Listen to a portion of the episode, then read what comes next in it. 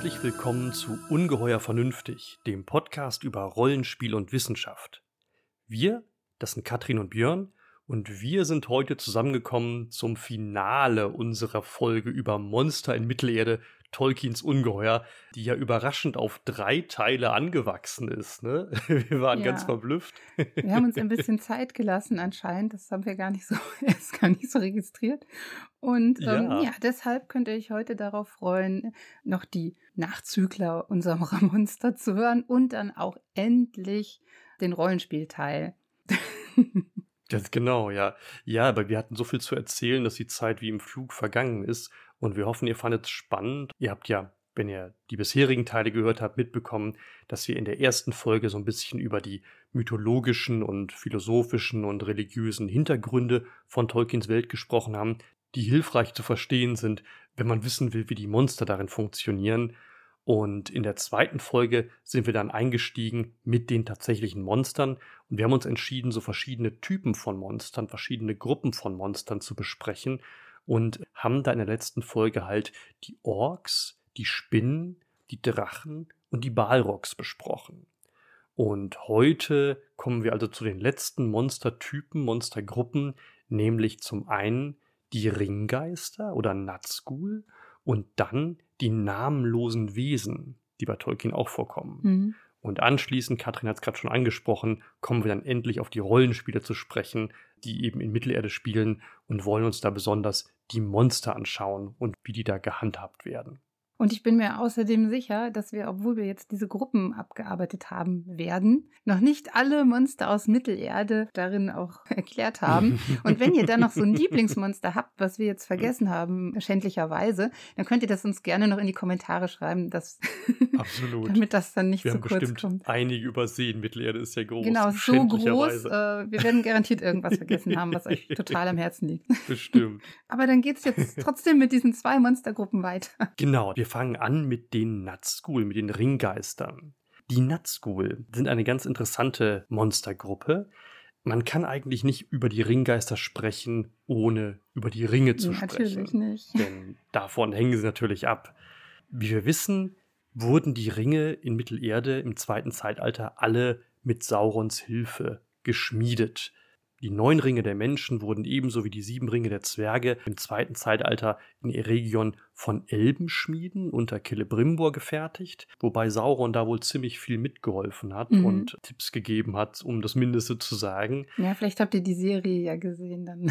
Ja, wobei ich da direkt... Es ist anders umgesetzt, sicher, aber der Hinweis ist da. Ja, ich war aber direkt ein bisschen im Unklaren, weil bei Tolkien, glaube ich, die drei Ringe der Elben ganz ohne Hilfe Saurons mhm, geschmiedet werden. Passt nicht ganz. Und in der Serie ist das ja gerade die Pointe, mhm. dass Sauron da so ein bisschen mithilft und Tipps gibt und dadurch halt von Galadriel in seiner Funktion ja. erkannt wird als Meisterschmied. Das ist in den Büchern, soweit ich es jetzt erinnere, nicht ganz so. Da ist dann eher so, dass die Ringe der Menschen und die Ringe der Zwerge ziemlich eindeutig mit Saurons mhm. Hilfe geschmiedet werden, aber die Elbenringe so ein bisschen unabhängig sind davon. Mhm. Natürlich schmiedet Sauron dann, wie man weiß, im Geheimen den einen Ring, der also da ist, um alle zu knechten und ins Dunkel zu treiben und ewig zu binden und der also dann die Macht über die anderen Ringe hat und damit auch ihm die Macht gibt, die Träger der Ringe zu kontrollieren, so dass eigentlich diese Hilfe beim Schmieden der Ringe ein sehr vergiftetes Geschenk war. Sauron ist ja nicht umsonst Anatar, der Herr der Geschenke, der eben böse Geschenke mm, macht. Needful things. genau. Ja, und die Ringe der Menschen und die Ringe der Zwerge fallen später tatsächlich auch in Saurons Hände, wenn er Eregion überfällt und Celebrimbor tötet. Und vermutlich nachdem Sauron irgendwann aus Eriador vertrieben wird, gibt er die Ringe an neun Menschen, an bedeutende Menschen in Mittelerde, die eben anfällig sind für die Verführung seiner Macht. Wir wissen nicht genau, wer diese Menschen sind. Es ist ziemlich sicher, dass darunter drei Könige aus Numenor sind, einer scheint ein Ostling zu sein mit dem Namen Kamul. Die Namen der anderen Ringgeister sind unbekannt, die kennen wir nicht. Das ist also eine schöne Leerstelle, die auch Platz für Spekulationen und eigene fantastische Ausgestaltung lässt. Die Ringe verleihen ihren Trägern magische, übernatürliche Kräfte und auch die Möglichkeit, den Willen anderer zu beeinflussen, so wie es der Einring auch selber tut. Außerdem verleihen sie langes Leben und weltlichen Erfolg, also Macht. Ihre Träger werden also alle mächtige Herrscher, Zauberer und Krieger. Dennoch, und das ist eben das Wichtige, bezahlen die Ringträger natürlich für diese übernatürlichen Gaben einen fatalen, einen tödlichen Preis.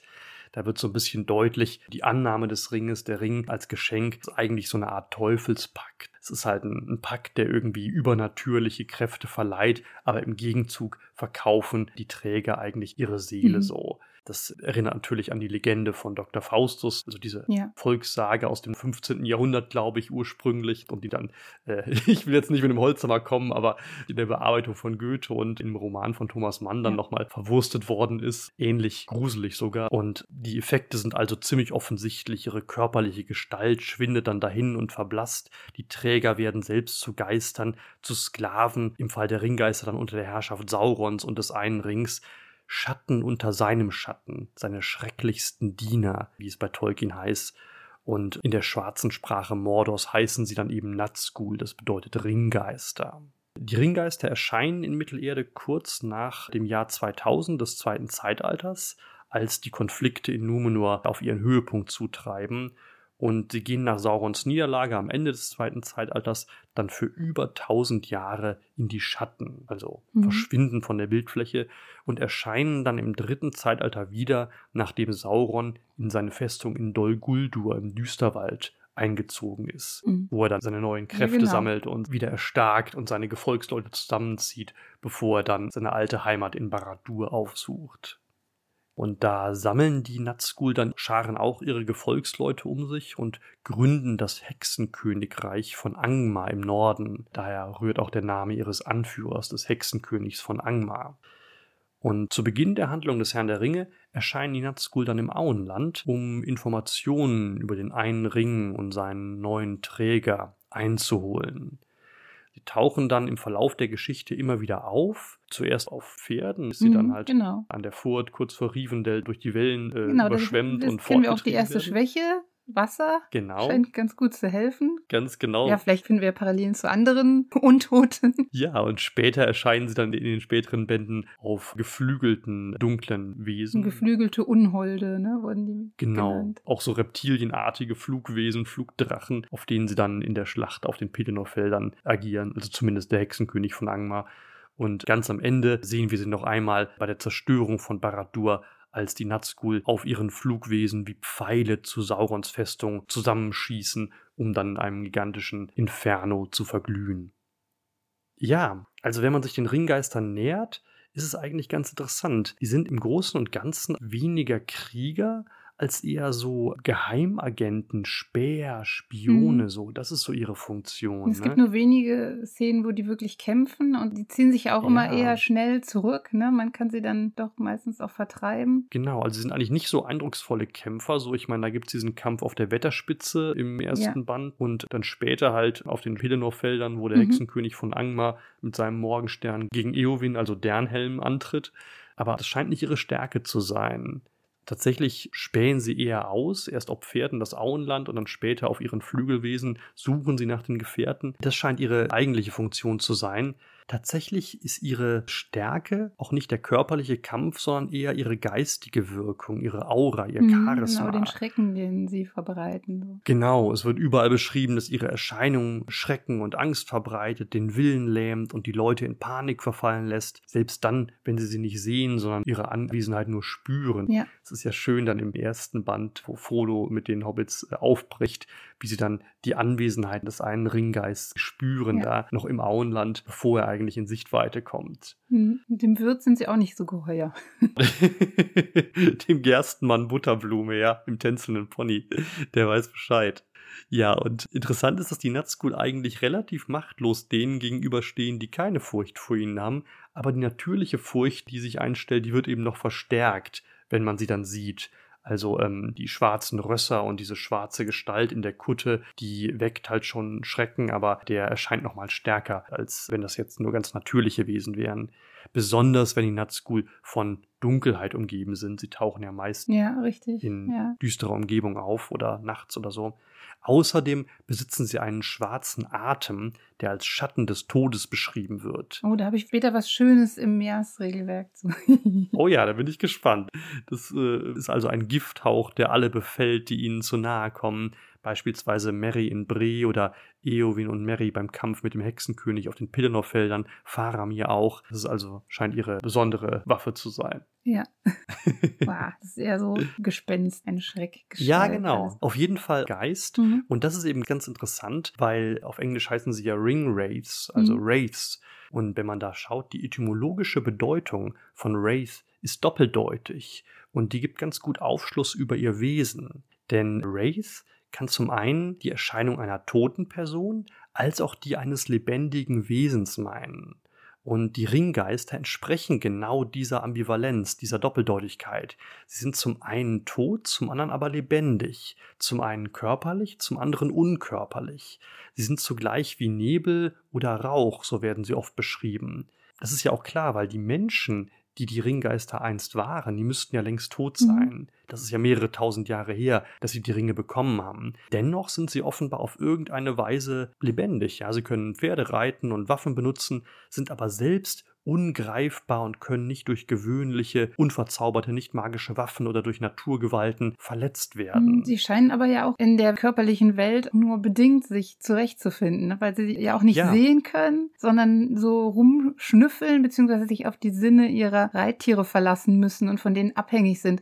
Und sobald diese Tiere eben nicht mehr funktionieren, sind die selber auch erstmal ziemlich wehrlos. Ganz genau. Das ist ganz interessant, die Wahrnehmung der Ringgeister. Also es scheint so, das hast du ja gerade auch schon angedeutet, dass die sinnliche Wahrnehmung, die sie als Menschen wohl ursprünglich mal hatten, mit der Zeit immer schwächer wird. Im Gegenzug können sie halt die übersinnliche Welt deutlicher erkennen, also andere Geistwesen oder übernatürliche, unsterbliche Wesen wie zum Beispiel Gandalf, aber eben auch Sterbliche, die den einen Ring aufsetzen, wie Frodo auf der Wetterspitze. Genau. Und Die erkennen sie dann auch. da würde ich jetzt gerne Ja, Da würde ich jetzt gerne einhaken, denn da habe ich ja ein wunderschönes Zitat. Also es ist nicht so nur, Oh ja, dass sie wunderbar. die erkennen, sondern der Ringträger, so er den Mhm. Ring aufzieht, erkennt sie ja auch dann in einer anderen Form. Er Stimmt, scheint ja auf so eine richtig. andere Ebene Stimmt, zu ja. wechseln, also auf diese Geistebene in einem gewissen Maße und kann sie deshalb anders wahrnehmen. Und das ist eben jetzt hier Mhm. ein Auszug aus der grünen Edition. Obwohl alles wie vorher blieb, nachdem Frodo den Ring jetzt angezogen hat, düster und dunkel, wurden die Gestalten sofort erschreckend deutlich. Er vermochte unter ihre schwarzen Hüllen zu schauen. Es waren fünf große Gestalten. Zwei standen am Rand der Mulde, drei gingen auf ihn zu. In ihren weißen Gesichtern brannten scharfe und gnadenlose Augen. Unter ihren Mänteln trugen sie lange graue Gewänder, auf ihren grauen Haaren Helme aus Silber. In ihren hageren Händen hielten sie Schwerter aus Stahl. Ihr Blick fiel auf ihn und durchbohrte ihn, als sie auf ihn zustürzten. Verzweifelt zog er sein Schwert, und ihm schien, als flackere es rot wie ein brennendes Holzscheit. Zwei der Gestalten blieben stehen. Der dritte Reiter war größer als die anderen. Sein Haar war lang und schimmernd, und auf seinem Helm war eine Krone. In der Hand hielt er ein langes Schwert, in der anderen ein Messer. Sowohl das Messer als auch die Hand, die es hielt, schimmerten in einem bleichen Licht. Er machte einen Satz vorwärts und sprang auf Frodo zu. Das war jetzt die. Begegnung auf der Wetterspitze. Oh ja, schön, ja. Das ist ja fast wie so eine Infrarotsicht oder Nachtsicht oder sowas, ne? Ja. Die Frodo dann durch den Ring hat, wie er die Geister dann plötzlich in ihrer eigentlichen Gestalt sieht. Ja, auf jeden Fall anders als vorher wahrnimmt, ne? Und genau, es wird so ein Wechsel in den Farben deutlich. Genau. Als hätte man so einen Filter davor gelegt. Im Film wurde das ja auch versucht nachzuahmen, dieser Eindruck so ein bisschen. Ja, das fand ich eigentlich ganz schön. Im Film wird das wirklich wie so ein Filter, wie so ein Infrarotlicht oder Nachtsichtkamera Ja. dann dargestellt. Und wenn ihr dieses stabreimartige Element in dem Zitat gefunden habt, dann könnt ihr das auch gerne kommentieren. Da habe ich mich nämlich drüber gefreut. Vielleicht, vielleicht hat es jemand bemerkt. ist sogar jetzt in dieser deutschen Übersetzung drin. Ich weiß nicht, ob es im Original ist, aber das war ja auch so ein Mhm. Tolkien-Ding. Also die Übersetzung in der grünen Ausgabe ist von Marguerite Caroux. Ja. Die ist ja sehr gerühmt so. Und später gab es dann die von Wolfgang Kriege, die ähm, so ein bisschen ungeliebt ist bei den Fans. Und deswegen kehrt man jetzt öfters zur ursprünglichen Übersetzung zurück. Und die Gedichte sind in der Übersetzung von Marguerite Caroux auch von einem separaten Übersetzer Mhm. übersetzt. Von E.M. von Freimann. Ja. Keine Ahnung. Ja, da ist vor dieser Stelle auch ja kurz vorher, wo Aragorn dann etwas äh, von sich gibt. Da ist auch so ein schönes Gedicht. Ja, ne? genau. Bären und Lúthien. Richtig, ja, ja. Da scheint viel Sorgfalt drauf verwandt worden zu sein. Aber wir schweifen ab. Ja, wunderbar.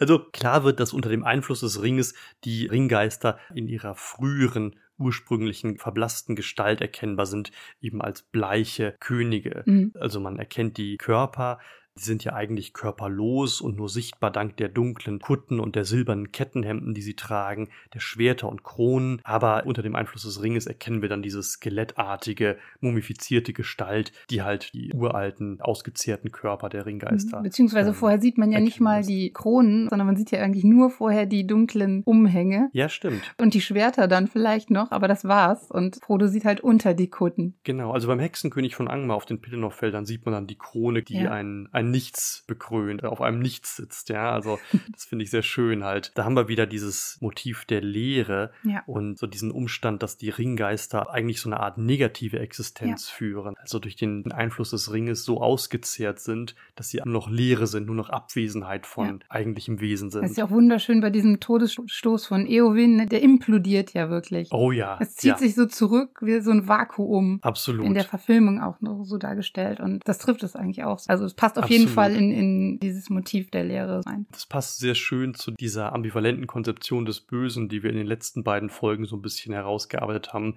dass es bei Tolkien also so zwei Verständnisse des Bösen gibt. Einmal so als positive Substanz und Kraft und als Prinzip und einmal so als Abwesenheit und als Leere, als Defizit eben. Mhm. Ne?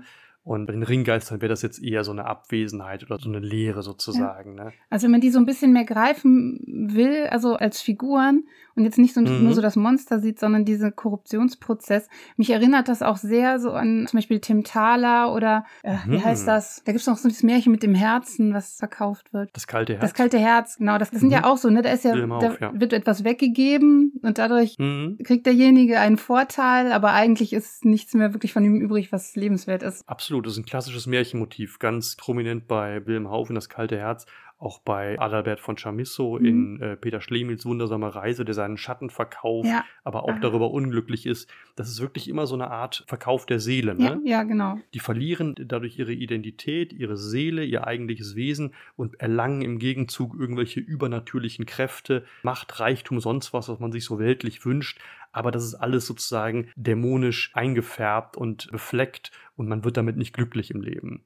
Mhm. Bei Hauf, beim kalten Herz, ist es sogar noch sehr deutlich kapitalismuskritisch gewendet, dass also dieses ganze Gold, was er dann hat, was er auch haben will, weil er als einfacher Köhler halt mit den reichen Leuten im Schwarzwald da mitziehen will, Mhm. ihn nicht glücklich macht und ihn eigentlich eher heimsucht wie ein Fluch dann und er nachher nur auf anständige Weise glücklich werden kann. So. Mhm. Ja, aber hier gibt's jedenfalls für die ähm, Nazgul kein Happy End, Nee. sondern höchstens die Implosion oder das Ende am Schicksalsberg. genau. Wirklich. Genau. So viel zu den Nazgul erstmal. Interessant ist vielleicht, dass die Gefahr, durch den Einfluss des einen Rings zum Geist zu werden, sich über die Ringgeister hinaus auch bei anderen Figuren des Herrn der Ringe Mhm. zeigt. Und deswegen die Ringgeister zwar eine Monstergruppe, eine Monsterklasse für sich bilden sozusagen, aber eben nicht völlig getrennt von anderen Wesen sind, sondern im Prinzip jedes lebendige Wesen in der Gefahr steht oder potenziell ein Ringgeist werden könnte eigentlich, indem ihm halt ein Ring verliehen wird. Und diese Gefahr, die zeigt sich ganz schön eigentlich bei drei Figuren im Herrn der Ringe, die ihr so ausgesetzt sind und dann auch in verschiedenen Graden verfallen. Mhm. Und die erste Figur wäre halt Bilbo. Also bei Bilbo wissen wir, dass er den Ring lange bei sich gehabt hat und lange auch in seiner Hobbithöhle über dem Kamin Mhm. aufbewahrt hat. Und Bilbo steht ja schon deutlich stärker unter dem Einfluss des Rings als Frodo Ja. meinetwegen. Da gibt's auch dieses wunderschöne Zitat, wie er sich fühlt. Wie er sich fühlt, ja, sag mal. Wie zu wenig Butter auf zu viel Brot. Die Butter, die auf zu, verstrichen. zu Ja. viel Brot verstrichen wird, genau. Oh, ja, Das ist ja also auch dieses ausgezehrt Ausgezehrte, ja, das auch. ist das ja. Ja, Dieser das ist Mangel. genau das gleiche Gefühl. Genau, dieser Mangel, das ist es, der Mangel, ja. Frodo ist ja auch manchmal in Versuchung, den Ring anzuziehen, aber Bilbo fällt es ja wirklich ganz schwer am Anfang überhaupt, den Ring preiszugeben und Gandalf zu überlassen. So steckt er ihn unversehens in die Tasche, ist sich dessen gar nicht bewusst und Gandalf muss ihn wirklich triezen und zwingen, quasi den Ring herzugeben. Und dann natürlich in dieser grandiosen Szene in Rivendell in Bruchtal. Der Jumpscare. ja, wo im Film, in der Verfilmung von Peter Jackson an dieser Jumpscare ist, wo Frodo also den Ring am Hals trägt und Bilbo ihn nur kurz sieht, aber dann direkt gierig nach ihm greift und das Gesicht so fratzenhaft verzerrt ist, fast in so eine Gollumartige Grimasse. Ja, genau, das ist die Parallele dann, ja. Da sieht man also, dass Bilbo wirklich nach dem Ring giert und das hört auch selbst nachdem der Ring zerstört ist nicht auf. Da gibt es dann diesen Moment, nachdem alles vorbei ist, Frodo wieder im Auenland ist und mit Bilbo in der Kutsche sitzt und Bilbo dann ganz naiv fragt, ach, du hast doch diesen Ring, den ich mal irgendwann hatte bei dir, kann ich ihn doch mal kurz sehen? Und Bilbo hat anscheinend von dem ganzen Abenteuer und der Zerstörung des Rings gar nichts mitbekommen mhm.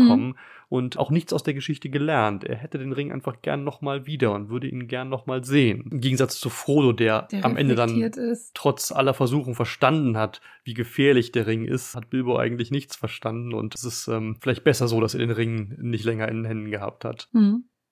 Ja, die zweite Figur aus dem Herrn der Ringe, die auch durch den einen Ring ausgezehrt und verdorben wird, ist natürlich Gollum. Ja. Und Gollum steht noch in viel deutlicherem Maße unter dem Einfluss des Ringes.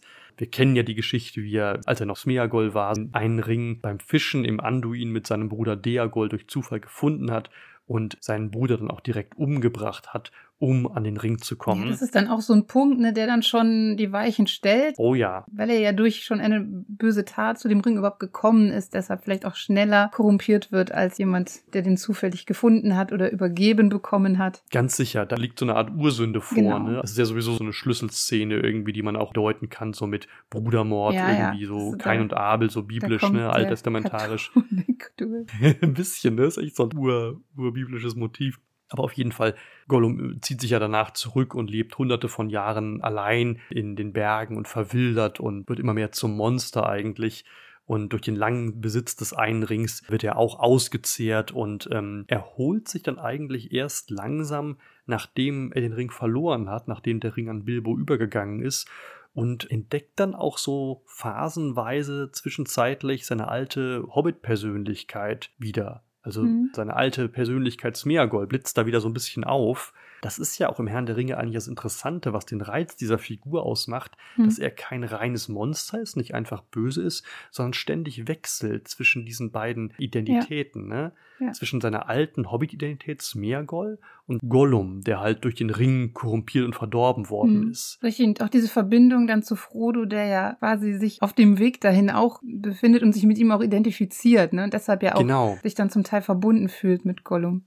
Genau, das finde ich sehr ergreifend, weil ich habe auch immer den Eindruck, Frodo erkennt sozusagen, dass Gollum der Weg ist, wo die Gefahr droht, dass er auch so wird. Ne? Mhm. Dass Gollum einfach schon ein paar Stufen weiter auf dem Weg fortgeschritten ist und erkennt die Gefahren, die ihm selber drohen auf seiner Reise das ist ja teilweise fast schon wie so ein schizophrener Wechsel zwischen den beiden Persönlichkeiten. Also so mhm. zwei Seelen, die in seiner Brust schlagen. Ne? Das ist ja auch im Film schön dargestellt, wenn Frodo nachts aufwacht, da in, in Ithilien ja. oder kurz vor Mordor und dann mitbekommt, wie Gollum so Selbstgespräche führt. Im Film ist es ja wirklich dann dargestellt, als ob zwei verschiedene Ja, durch die Perspektiven und die Pupillenveränderungen, die sie dann da eingesetzt haben, ja. Genau, und Gollum scheint wirklich mit sich zu ringen, mit seiner Identität. Mal will er wieder zu den Hobbits zurück und bereut, dass er den Ring an sich genommen hat und weiß, dass der Ring auch schlecht für ihn ist. Und dann giert er wieder danach und entschließt sich, die Hobbits äh, ins Verderben zu locken und zu töten und so weiter. Also eine extrem zerrissene, gespannte Persönlichkeit. Ich finde, Gollum ist ja auch noch so ein Monster, dem man Sympathie auch entgegenbringt. Ne? Es gibt ja nicht so viele, absolut. aber dem absolut.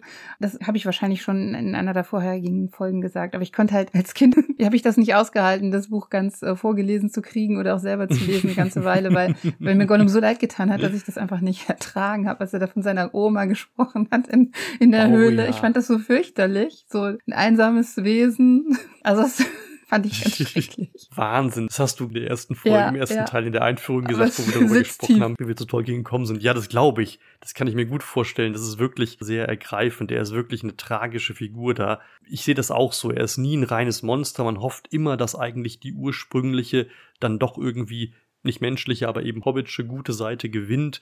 Und dieses Ringen zeigt sich dann in diesen ergreifenden Zwiegesprächen zwischen Gollum und Smeagol, meinetwegen da im Totenmoor.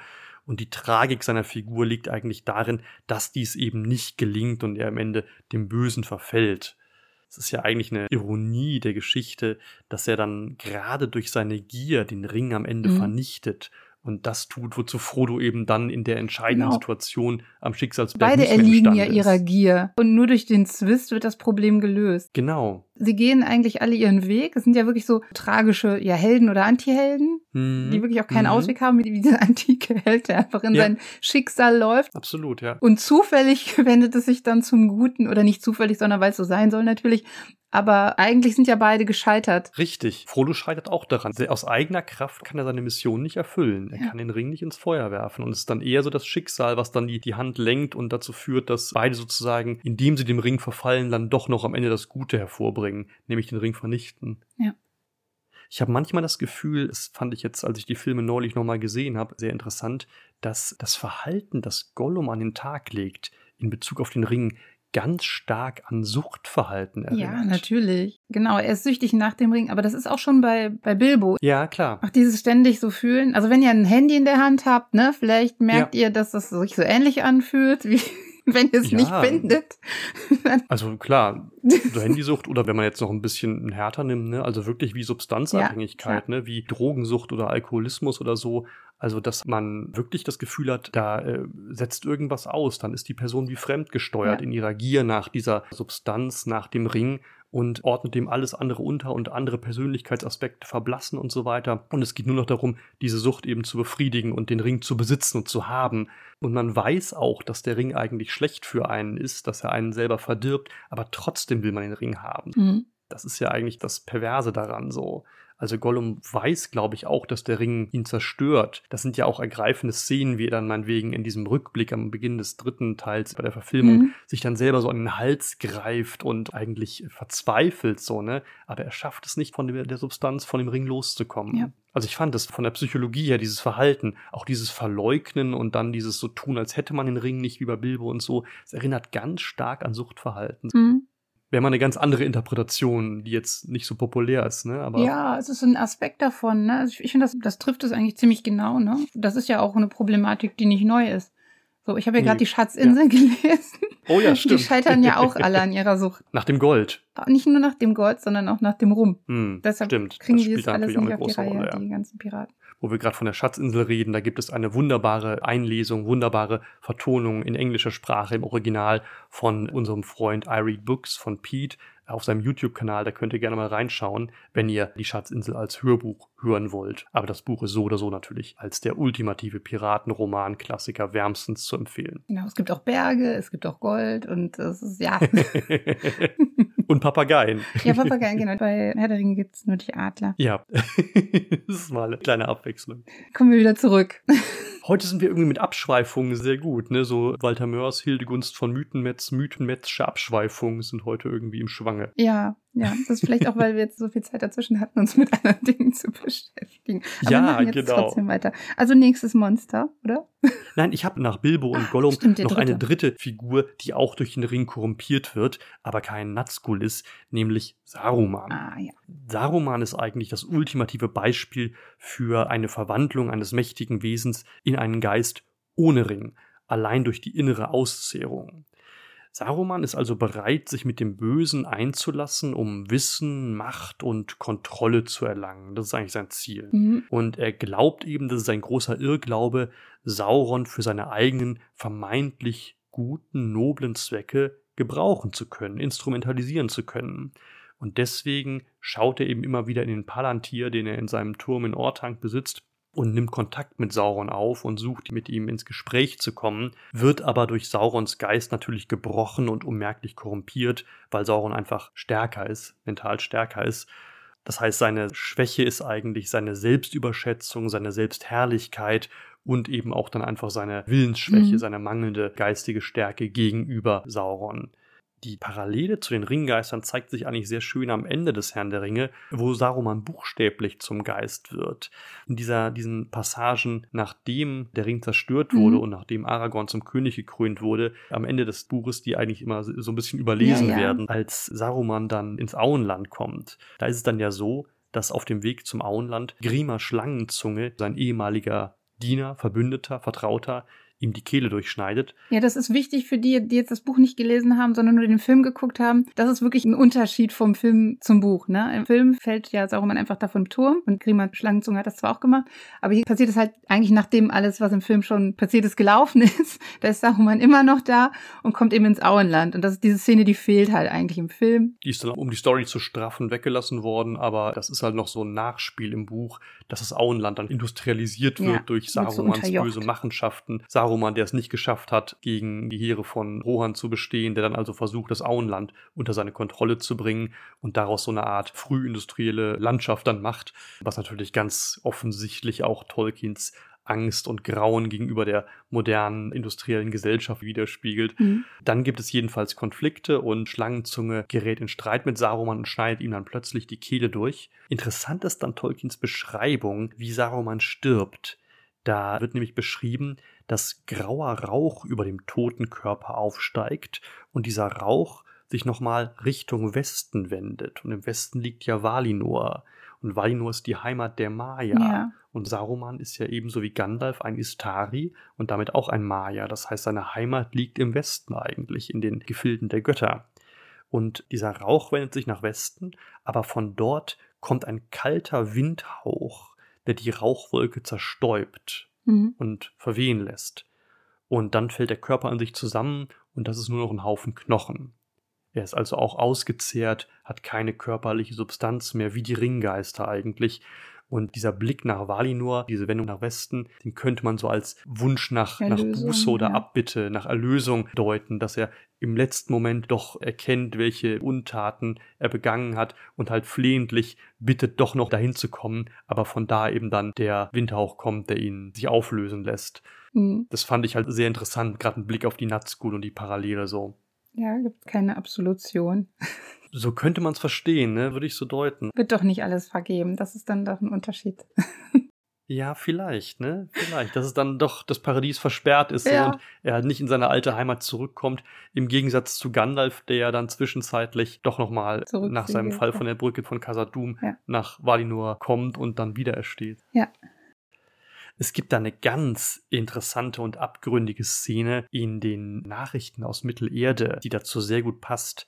Da gibt es also ein Fragment von Tolkien, ich weiß gerade nicht genau, wie es betitelt ist, was ich sehr spannend finde. Da wird also berichtet, dass der Rat von Elrond schon früher getagt hat. Mhm. Da wird also von einer Sitzung vor ungefähr 200 Jahren berichtet, 200 Jahre vor den Ereignissen des mhm. Herrn der Ringe.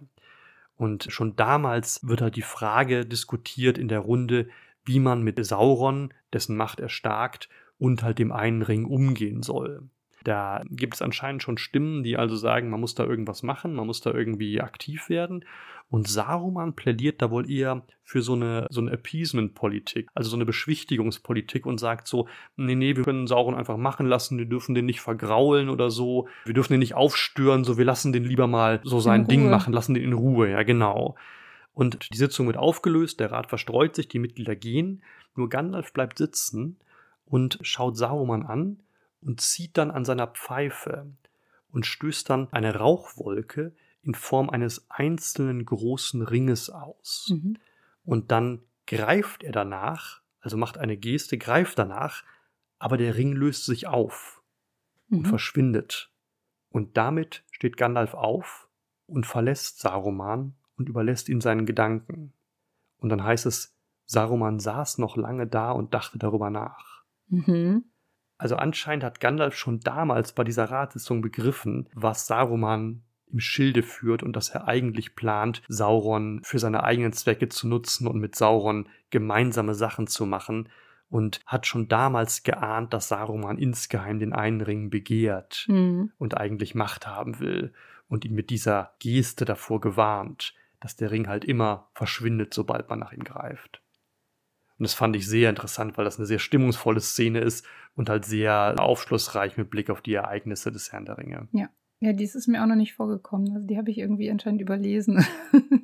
ja, ich habe das auch wirklich damals als Jugendlicher ja. gelesen und fand das sehr beeindruckend. Und das fiel mir jetzt in dem Ja, ist sehr aufschlussreich. Gandalf ist ja auch im ganzen Buch sehr mysteriös und man, man findet dann im Nachhinein vielleicht raus, was er hätte machen können. Ne? Mhm. Das ist ja auch ein Unterschied von Buch zu Film. Im Film wird ja oft gezeigt in bestimmten Szenen, was Gandalf da alles so treibt. Das ist im Buch ja auch nicht, das sind ja oft so Leerstellen. Ne? Dann ist dann plötzlich Ja, wieder stimmt. da und das wird dann höchstens im Nachhinein erzählt. Also das ist so eine sehr mysteriöse Figur, noch mysteriöser als in den Filmen dann eigentlich. Ja, genau. Man kriegt nur so den Eindruck, dass er Dinge ausführt auf so einer anderen Ebene im Hintergrund, die die Hobbits gar nicht verstehen und mitbekommen und dann nur so die Auswirkungen manchmal spüren. Aber dass er eigentlich so die Fäden im Hintergrund zieht und an Rädern dreht, die viel zu groß sind Ja. für die Hobbits. Ja.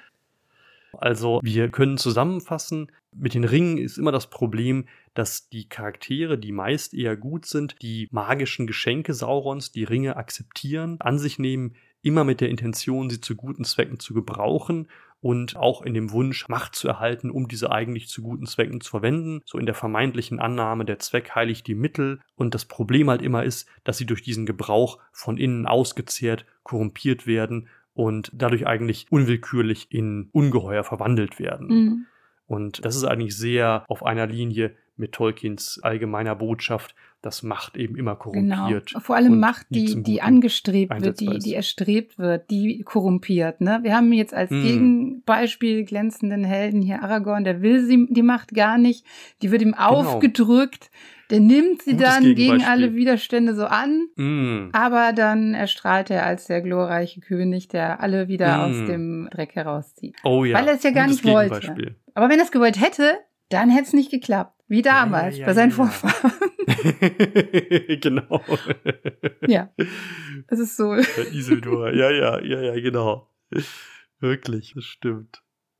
Interessant ist vielleicht noch als Ergänzung ganz kurz, dass diese Geistwerdung, die wir bei den Ringgeistern haben und auch bei anderen Figuren, auch durch gewaltsame Einwirkung von außen möglich ist. Du hast gerade schon den Kampf Frodos mit den Nazgul auf der Wetterspitze angesprochen. Mhm. Da wird Frodo ja von dieser Ja, Morgul-Klinge verwundet. der genau. Ringgeister verwundet und dieser Splitter der Klinge bleibt ihm im Fleisch stecken. Mhm. Das ist ja auch lebensbedrohlich für ihn. Dann sagt Gandalf auch später, als er sich dann erholt in Bruchtal, wenn der Splitter drin geblieben wäre, dann wäre er letztendlich auch ein Geist unter der Herrschaft Saurons geworden. Mhm. Also diese Morgul-Klinge, dieser Dolch der Nazgul, ist auch fähig, normale Wesen ins Schattenreich zu ziehen. Mhm. Und in dem Zitat, was ich vorgelesen habe, da war das ja auch so, dass der Dolch irgendwie genau den gleichen Farbeindruck irgendwie hat wie der Körper des Nazgul selber. Also es ist Mhm, irgendwie so ein Teil stimmt. von ihm anscheinend. Ja, wie so ein Parasit, der sich ausbreitet oder was weiß ich, ne? Ah, stimmt. Zombie-Mutation. Das ist alles immer dasselbe und auch ein bisschen anders, aber erinnert sehr daran. So. Ja, schon. Oder ne? Vampirbiss Schon, ja. oder was weiß ich, irgendwie sowas. ja, ja, genau. Infiziert. Genau.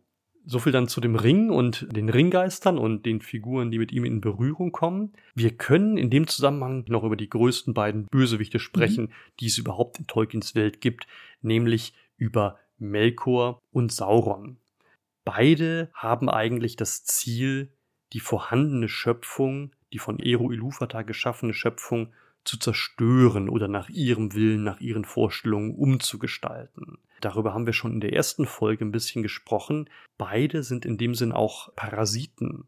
Also sie können nicht selbst irgendwas ursprünglich schaffen, nichts neu schaffen, sondern sie können immer nur die bereits existierenden, von guten Mächten erzeugten Geschöpfe pervertieren, korrumpieren oder auf ihre Seite ziehen. Darüber hatten wir in der letzten Folge gesprochen, wie das beispielsweise bei Morgoth und den Orks passiert oder eben jetzt gerade bei Sauron mit den Ringgeistern. Das ist also das Grundphänomen eigentlich, diese Unfähigkeit selber zu schaffen und diese Notwendigkeit, dass man andere Wesen korrumpieren muss. Es gibt jetzt einen interessanten Unterschied zwischen Melkor und Sauron. Also Melkor ist, darüber hatten wir auch schon gesprochen, ursprünglich der mächtigste unter den Valar, also die Nach Viele Eru Götter die oder- höchste Ebene quasi. Genau, die polytheistischen Götter oder wenn man es christlich will, vielleicht Erzengel unter Eru Ilúvatar, die also alle den Elementen zugeordnet sind. Und er begehrt eben gegen die Alleinherrschaft Ilúvatars auf und will ihm nicht dienen, wie die anderen Valar. Das ist also sehr parallel zum christlichen Satan, ne, mit Mhm. seinem Hochmut und seinem Ich werde nicht dienen, seiner Rebellion gegen Gott. Und Melkor stiftet also Chaos in Valinor und zerstört die beiden Bäume, die der Welt Licht spenden, mit Ungoliant und korrumpiert eben Ilúvatars Geschöpfe wie die Orks Und genau, sein ursprünglicher Name ist Melkor und Morgoth oder Morgoth eben sein Name als Gefallener, als der schwarze Feind, der ihm von Feanor verliehen worden ist, so ähnlich wie im Christentum mit Luzifer, dem Lichtbringer, und dann eben Satan. Und Sauron ist im Gegensatz dazu kein Valar, sondern ein Maya, also ein mächtiger Geist in Tolkiens Mythologie, ein niederer Ainur und steht damit so ungefähr auf demselben Machtlevel wie vielleicht Galadriel oder Gandalf. Gandalf auch, ne? und auch die Balrogs eigentlich. Und auch die Balrogs, ja. Hm, die Balrogs sind niedere Maya, genau. Sauron ist ursprünglich von Aule, dem Valar Aule, erschaffen. Das ist der Schmiedegott. Und deswegen ist es also kein Zufall, dass mhm. Sauron selbst auch ein Meisterschmied ist und dass das primäre Artefakt, in das er seine Macht fließen lässt, der Ring eben auch ein geschmiedetes Artefakt ist. Sauron agiert also als oberster Diener und Heerführer Morgoths im ersten Zeitalter und er ist augenscheinlich ziemlich loyal gegenüber seinem Herrn. Er dient ihm treu eigentlich so als Heerführer und das Interessante ist jetzt, im Gegensatz zu Morgoth strebt er nicht nach Chaos als Selbstzweck, nach Zerstörung der göttlichen Ordnung, sondern er will seine eigene Ordnung erschaffen. Er will der Welt, auch dann nach dem Niedergang Morgoths im zweiten und dritten Zeitalter, seine eigene Ordnung aufprägen und sie kontrollieren. Das heißt, Sauron ist eigentlich nicht so sehr der Typ des anarchischen mhm. Rebellen und des Chaosstifters, sondern eher so der Typ des totalitären Herrschers und Fanatikers, der die Welt unter seine Kontrolle bringen und sie regieren, mhm. sie beherrschen will. Das kommt ja auch in der Serie in ja. Ringe der Macht ziemlich gut raus. Am Ende in der Schlüsselszene auf dem Floß, wo Sauron dann Galadriel quasi so eine gemeinsame Herrschaft als Königspaar anbietet und Galadriel dann, das ist genau der Knackpunkt für sie, sagt dann, du willst die Welt nicht heilen, sondern du willst sie beherrschen. Und dann sagt er, ist das nicht das Gleiche? Ja. Also für ihn gibt es nur diese Gewaltherrschaft im Grunde, um die Welt zu heilen oder, oder irgendwie in Ordnung zu genau, bringen. Er sieht das gar nicht als böse oder so an und will auch eigentlich nicht schaden, sondern das ist so für ihn die Lösung. Genau, das kommt auch in der Serie sehr gut raus, dass er eigentlich gar nicht böse sein will sozusagen, sondern wirklich überzeugt ist, dass es eigentlich der richtige Weg ist. Ja, Fanatismus eben. Ja, ganz genau. Und ähm, dass sein elbischer Name Anatar, der Herr der Geschenke ist, hatten wir schon erwähnt. Das drückt sich ja sehr deutlich in Ringen aus, mit denen er dann die Menschen, Elben und Zwerge unter seine Macht bringen will. Er ist überdies der Herr der Werwölfe im ersten Zeitalter, der Draugluin und auch der Balrogs. Also der Anführer der Balrogs im ersten Zeitalter, Gothmog, steht unter Saurons Herrschaft. Außerdem, wie im Silmarillion deutlich wird, hat er einen, wenn auch ziemlich grimmen Humor.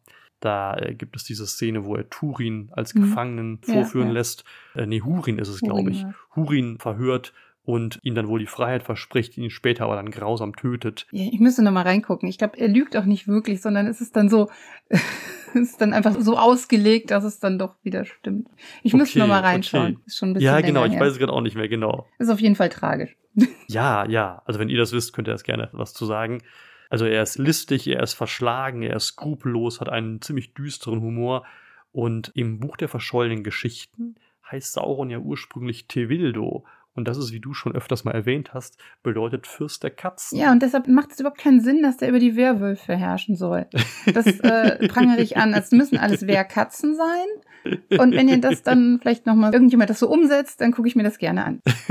genau. Ich fand das ja immer interessant, diese perspektivische Verzerrung, ne? dass Sauron im Herrn der Ringe diese überlebensgroße Gestalt ist, die nie als einzelne Person erscheint, ja. sondern immer nur in, in Fragmenten, ja. ja. in Teilen. Also seine Hände oder sein Auge oder seine Stimme erscheint, aber er ist einfach zu groß für die Welt, um ihn so als normale Figur zu zeigen. Mhm. Er erscheint immer nur als Schatten oder in Geistgestalt. Aber im Silmarillion taucht er dann ganz handfest so als Krieger in Rüstung auf, eben als Diener Morgoths. Ja. Aber das ist ja immer so. Das ist halt so eine Vorzeitsaga quasi dann, ne? Mhm. In Bezug dazu. Mhm. Und da ist das so. Da laufen die Götter halt einfach rum und unterhalten sich. Und später, Total. ja, sind sie dem Blick entrückt. Total. Ja, ja. Das zeigt wirklich die unterschiedlichen Größendimensionen und Machtniveaus, ne? Also im Silmarillion wären die Hobbits gar nicht sichtbar. Die wären zu klein ja. sozusagen.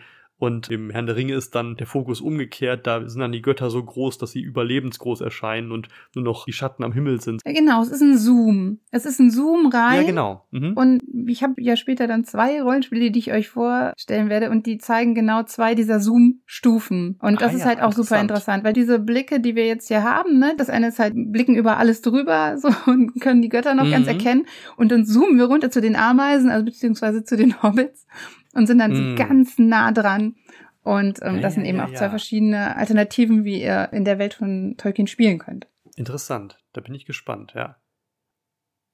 Ich kann vielleicht noch kurz ergänzen, wo wir es gerade vom Ring hatten und seiner absoluten Macht und dem Phänomen, dass absolute Macht korrumpiert und deswegen unweigerlich zerstört werden muss. Das ist also eine Konzeption des Bösen, die nicht nur bei Tolkien, sondern auch bei anderen Schriftstellern, anderen Autoren in der Nachkriegszeit erscheint. Wenn man sich die zeitgleiche fantastische Literatur oder spekulative Fiktion anschaut, dann sieht man, dass sich da einige Autoren mit Macht und Machtmissbrauch beschäftigen. Da gibt's also neben Tolkien natürlich George Orwell Mhm. und seinen dystopischen Roman 1984, 1984, der also von 1946 bis 48 geschrieben und 49 veröffentlicht wurde und wo es eben ganz deutlich um Macht und Machtmissbrauch Mhm. geht. Ein anderes Werk, oft ein bisschen unterbelichtet, von William Golding, Lord of the Flies, Herr der Fliegen von 1954, was also auch die, Mhm. die sozialpsychologischen Mechanismen einer isolierten Gruppe von Jugendlichen, von Menschen beschreibt und wie Machtverhältnisse da entstehen und wie Hierarchien und Unterdrückung da entsteht.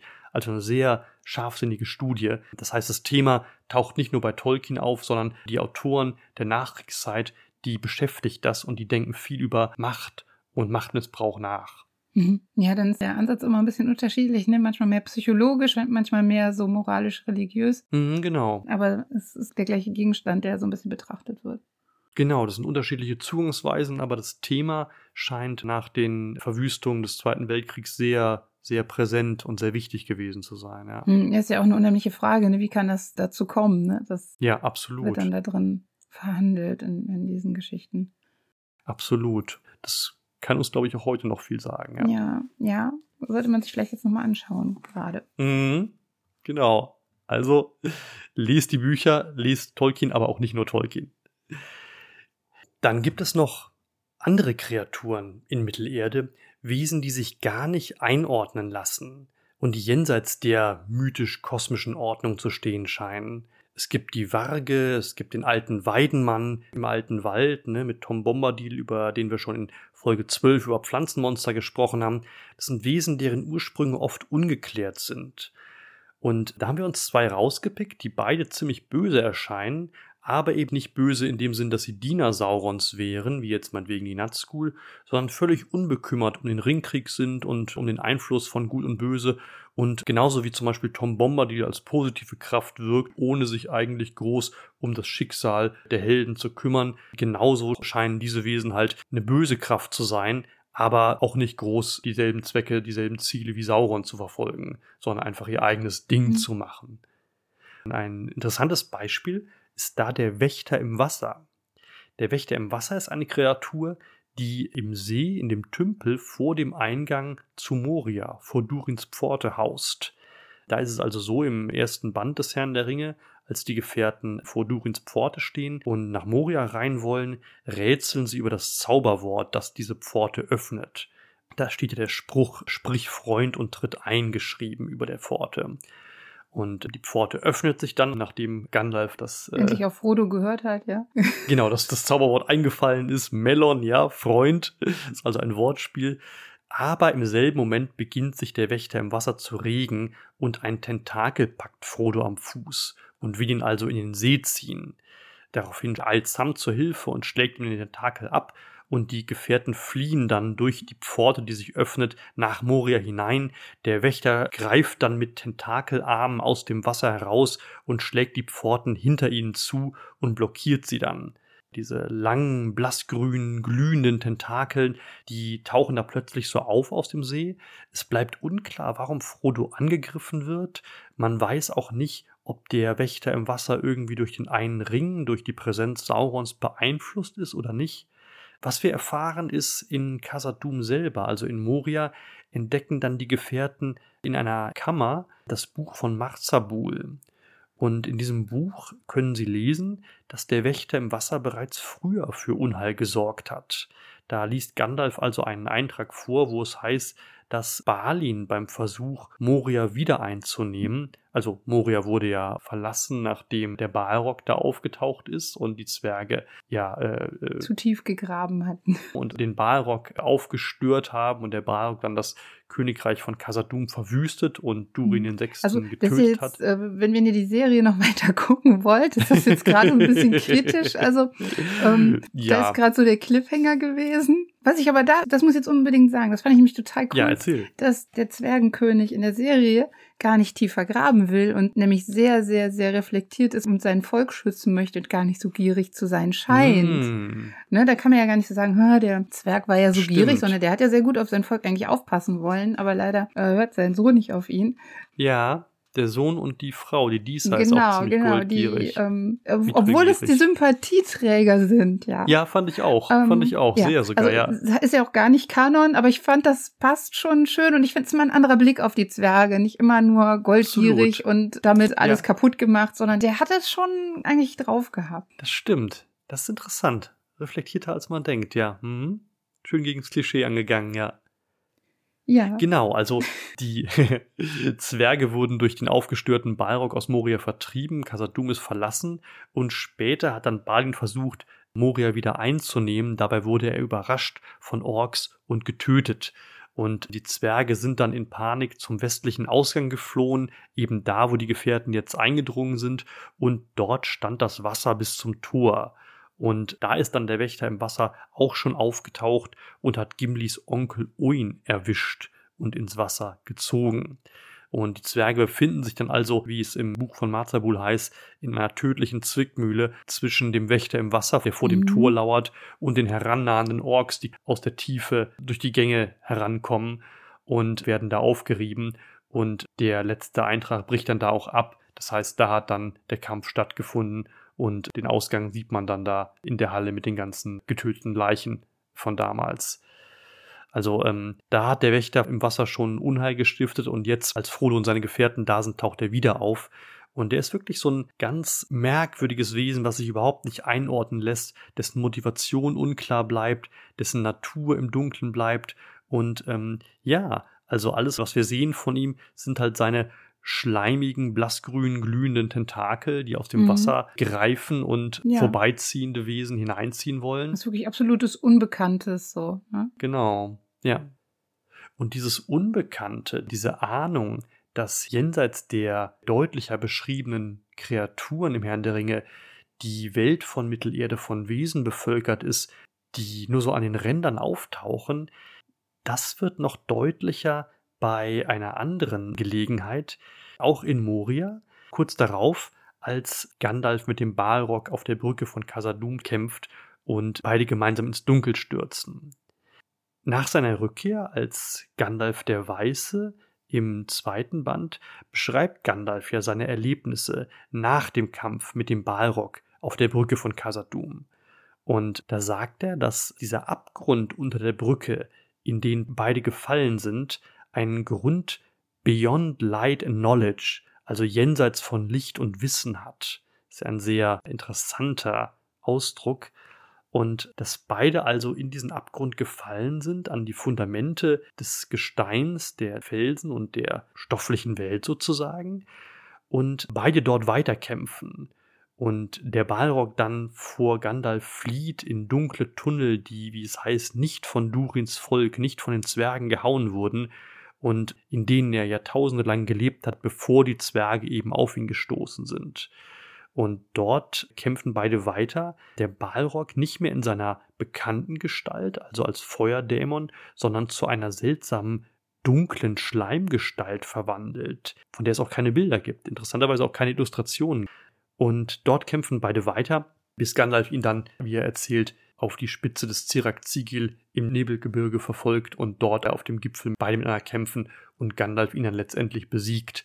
Aber entscheidend ist eben diese Transformation, diese Verformung des Balrogs und äh, die Tatsache, dass dort unten offenbar eine Welt existiert, die wirklich, ja, gar nichts mit der oberen Welt zu tun hat und auch nichts mit den mit Gängen der Zwerge. Hm, ja, und die auch irgendwie unbeschreiblich zu sein scheint. Also ja. weit, weit unter den tiefsten Grabungen der Zwerge nagen namenlose Wesen an der Welt. Selbst Sauron kennt sie nicht. Sie sind älter als er. Nun bin ich dort gewandert, doch will ich nicht darüber berichten, um das Licht des Tages nicht zu verdunkeln.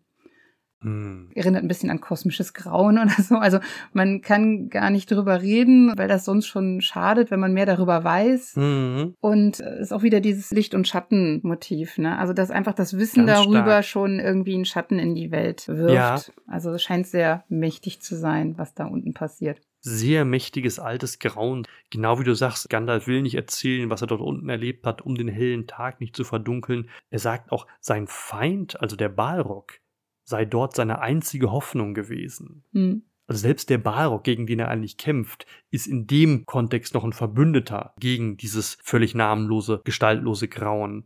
Das ist wirklich ganz mysteriös. Also da hausen dann diese namenlosen Wesen, Ja. die an der Welt nagen. Das ist ja auch ein ganz, Ja, seltsam. ganz seltsamer Also man kann jetzt Ausdruck, auch so ne? Vermutungen anstellen, ob jetzt der äh, Wächter im Wasser auch irgendwie dazugehört oder nicht. Ne? Das ist Mhm. nicht wirklich geklärt. Ähm, Vielleicht, passt in ja. dieses Cthulhuide Setting irgendwie rein. Ja, Aber es wird nicht wirklich aufgelöst. wird nicht wirklich aufgelöst, nee. Aber wie du schon sagst, das hat sowas Cthulhuides, also erinnert irgendwie an die Figuren des Cthulhu-Mythos von H.P. Lovecraft. Und das sind jetzt ja nun zwei Autoren, die man auf den ersten Blick nicht denken würde, dass die irgendwas gemeinsam haben.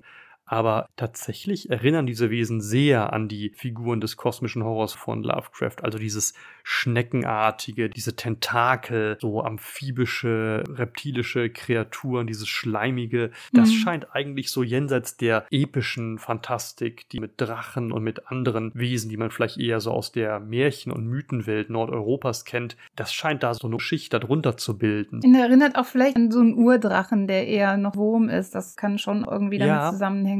Aber bezeichnender finde ich noch, dass so. man nicht darüber sprechen soll. Oh ja. Das finde ich fast noch interessanter. Das stimmt, das ist fast, als ob es so eine Geschichte oder Mythologie gibt, die noch jenseits der Schöpfungsgeschichte von Iluvatar und den Ainur und den Valar steht, die wir so offiziell präsentiert Ja, bekommen. auch so ein bisschen gefährliches Wissen, das es gibt. Ne? Ja. Das stößt sich auch so ein bisschen, ne? Das passt nicht Ja. so ganz in dieses Schwarz-Weiß rein. Also es ist auch auf jeden Fall kein aufklärerischer Ansatz. Nee, Ne, überhaupt sonst, nicht. Das sieht so aus, als würde man bei manchen Sachen einfach besser nicht so genau hinschauen, weil sonst vielleicht auch das Gebilde zusammenbricht. Das stimmt. Ich finde das sehr stimmungsvoll, dass das gerade nicht aufgelöst wird und nicht alles in so eine starre Ordnung eingefügt wird, sondern dass es eben so ein bisschen in so einer Spannung zu der offiziellen Mythologie steht, die im Silmarillion präsentiert wird. Es ist fast so, als ob diese namenlosen Wesen der Wächter im Wasser wie so Götter vor den Göttern waren, wie so die Titanen der griechischen Mythologie, Mhm. die dann überwunden werden vom nächsten Göttergeschlecht, so wie das Dunkel, aus dem eigentlich die lichte Götterwelt empor Ja, auf dem aber alles irgendwie steht, ist. ne? Die halt an den Grundfesten Ja, äh, genau, sind. genau. Man könnte jetzt sogar, wenn man weiterdenkt, sagen, dass da vielleicht so ein heidnischer Pessimismus oder so ein düsterer Schicksalsglaube steht, der noch jenseits des ans Christentum angelehnten Schöpfungsmythos von Tolkien steht. Ja. Das ist auf jeden Fall so ein bisschen so ein widerständiges Element. Ne? Das Ja, ist ganz, ja. ganz spannend. Man könnte auch irgendwie über das Unbewusste da dran, aber das ist mir jetzt zu heikel. Vielleicht, Da das könnte man auch. Also ich habe noch gefunden in der History of Middle-earth, die von Christopher Tolkien rausgegeben wurde, da gibt es ein paar Andeutungen zum Ursprung der namenlosen Wesen. Mhm. Und da steht tatsächlich, dass sie auch seit Beginn von Arda existieren und dass sie eben auch im Rahmen dieser Musik der Ainur entstanden sind, über die wir in der ersten Folge zu Tolkien gesprochen haben. Und da wird auch angedeutet, dass es eben gerade die Dissonanzen zwischen den Singstimmen sind, die also böse Wesen erscheinen lassen, die eben nicht Melkors Trachten entstammen oder ihm untertan sind, sondern sozusagen unbeabsichtigte Nebenprodukte der Schöpfung sind. Wie so Zufallsprodukte irgendwie, die einfach dann entstehen. Mehr wird da nicht gesagt, aber das fand ich so als Hinweis Mhm. ganz interessant. Ja, so ein Beiwerk bei den Übungen vielleicht auch noch. Ja, wirklich. Fingerübungen der Schöpfung, die nicht so ausgegoren sind und dann einfach so abfallen und dann ihr eigenes Süppchen kochen, ja. Süppchen kochen und ausgegart und äh, Tentakelmonster. Gibt Ich glaube, ich kriege Hunger, ja. genau. Oh Mann. Das ist hart, das ist hart. Nein, das ist weich. Schleimig weich, ja. Okay, ich glaube, wir sind jetzt mit den namenlosen erstmal durch. Ähm, ich habe noch eine letzte Anmerkung dazu. Das ist wirklich eine interessante Parallele. Als Gandalf in den Abgrund von Casadum fällt, da wird angedeutet, dass es ja wirklich so eine Zäsur ist, so ein Übergang zwischen den Welten. Dieser lange Fall mhm. in eine ganz andere Welt, in der eben andere Gesetze herrschen und in der diese namenlosen Wesen hausen. Und dieser Eindruck von Zeitlosigkeit, dass man da sozusagen in eine andere Dimension vordringt, die scheint mir Tolkien geschickt geklaut zu haben, geschickt mhm. übernommen zu haben, nämlich aus dem Beowulf. Im Beowulf-Epos ist es so, Beowulf bestreitet da ja drei große Kämpfe. Über den dritten, den Kampf mit dem Drachen, hatten wir in der letzten Folge schon kurz, den hatten wir schon kurz erwähnt. Und der zweite Kampf, da kämpft er gegen Grendels Mutter. Ja. Im ersten Kampf kämpft er gegen Grendel und im zweiten Kampf sucht er Grendels Mutter. Genau, die ist dann auf. auch in so einer Höhle, ne? Genau, ja. die an einem Tümpel in einer Höhle unter Wasser wohnt. Und um sie zu erreichen, um sie aufzusuchen, muss er sich auch von seinen Gefährten trennen und in diesen Tümpel, in diesen Teich reinspringen. Mhm. Klingt nach so einem Feenhügel-Ding. Genau, genau. Und dann gibt es einen ganz bezeichnenden Satz, nachdem er in diesen Tümpel reinspringt, da heißt es, It was the best part of the day before he could see the solid bottom. Also es dauerte den längsten Teil des Tages, bevor er den festen Grund erkennen konnte. Ja, der kann sehr gut schwimmen und tauchen. Das war schon bei der Überfahrt so. Da brauchen wir uns keine Sorgen machen. Eben. das kann er. Aber dieses Hinabtauchen in mhm. Grendels Teich, Grendels Tümpel, das ist auch so eine Art Sprung in so ein Dimensionsportal. Mhm. Ne? Das führt in so eine andere Welt hinein, wo Grendels Mutter dann lauert unter Wasser. Und dann beginnt sofort der Kampf. Ja. Also sie kämpfen dann unter Wasser. Und äh, so ähnlich erscheint mir das hier, dass der Fall Gandalfs und des Balrogs in den Abgrund von Casadum auch so ein Übergang in so eine andere Welt mhm. ist, wo dann halt andere Wesen hausen, andere Gesetze wirken und wo dann selbst der Balrog als vertraut im Gegensatz zu diesen Wesen, diesen namenlosen Wesen erscheint. Mhm. Ja, das kann sehr gut sein, ne? Auf jeden Fall. Das fand ich. Wenn das so parallel ist und auch mit dem Kampf dann direkt, ne, verknüpft. Ja, eben. Ja, also dass so Feenhügel oder Brunnen bei Frau Holle und die Zeit äh, vergeht ja. dann irgendwie anders und die Welt ist dann anders. Das ist ja relativ bekannt, aber das mit dem Kampf verknüpft. Dafür fallen mir jetzt sonst eigentlich keine Beispiele ein. Das kann schon direkt. Noch ein bisschen davon. spezieller, ne? Ja. Ja, genau. Über Frau Holle und den Brunnen hatten wir in der Folge 9 über Wintergeister gesprochen. Das ist auch sehr empfehlenswert, passt gerade jetzt zur dunklen Jahreszeit. Ja, so viel zu den Monstern in Mittelerde. Ja. Damit sind wir mit unseren Monstertypen jetzt hier durch. Ja, ich komme jetzt, äh, oder wir kommen jetzt zu den Rollenspielen. Und ich habe euch ja schon gesagt, also ich wollte vor allem jetzt zwei Rollenspiele vorstellen. Einmal MERS bzw. MERP. Ich meine, das wäre jetzt von 1984, also ist auf jeden Fall die Edition, die ich jetzt hier habe. Und das zweite, was ich vorstellen werde, ist The One Ring, also die neue Edition, die jetzt vor kurzem rausgekommen ist und jetzt auch auf Deutsch. Die Einsteigerbox ist ja jetzt auch ich fange jetzt mit dem Meers-Rollenspiel an, also Mittelerde-Rollenspiel. Das ist eins der Spiele, mit denen ich angefangen habe, Rollen zu, mhm, Rollenspiele auch, ja. zu spielen. Ja. Genau, deshalb, wenn ich das jetzt so ein bisschen abnörde, ist das, weil das meine Kindheitserinnerungen auch sind. Und das ist an sich ne, ein W100-System basiert auf Rollmaster, also schön mit vielen Tabellen und so, wo man sich ja da schön durchblättern kann zu allen möglichen Patzern oder Zauberspruchlisten und sowas ist eben natürlich angesiedelt in Mittelerde in der Welt von Tolkien und dementsprechend und dann natürlich auch die ganzen Völker und Kulturen und Sprachen und Kreaturen, die ihr aus Mittelerde kennt, auch die, die wir jetzt schon angesprochen haben, größtenteils dann da drin mhm. verortet. Und das Besondere ist eigentlich, ja, dass man, indem man halt sich das Regelwerk vornimmt, das Grundregelwerk, unheimlich viel über Mittelerde mhm. lernt. Ne? Also wenn ihr das Meeresgrundregelwerk durchliest, dann habt ihr ganz viel von diesem Basiswissen aus Herr der Ringe, aber auch aus dem Silmarillion. Denn bei den Monstern beziehungsweise die Kreaturen, die einem so begegnen können, da steht immer ganz viel zum Hintergrund, auch zu der Geschichte, also quasi alles, was wir jetzt schon erzählt haben, davon steht ganz viel auch immer jeweils zu diesen Kreaturen, zum Beispiel zu den Nutschool. Wenn ihr den Passus da durchlesen würdet, dann wisst ihr ja, was ein Nutschool ist. Das hm. ist super vorbereitet, was sich dahinter verbirgt.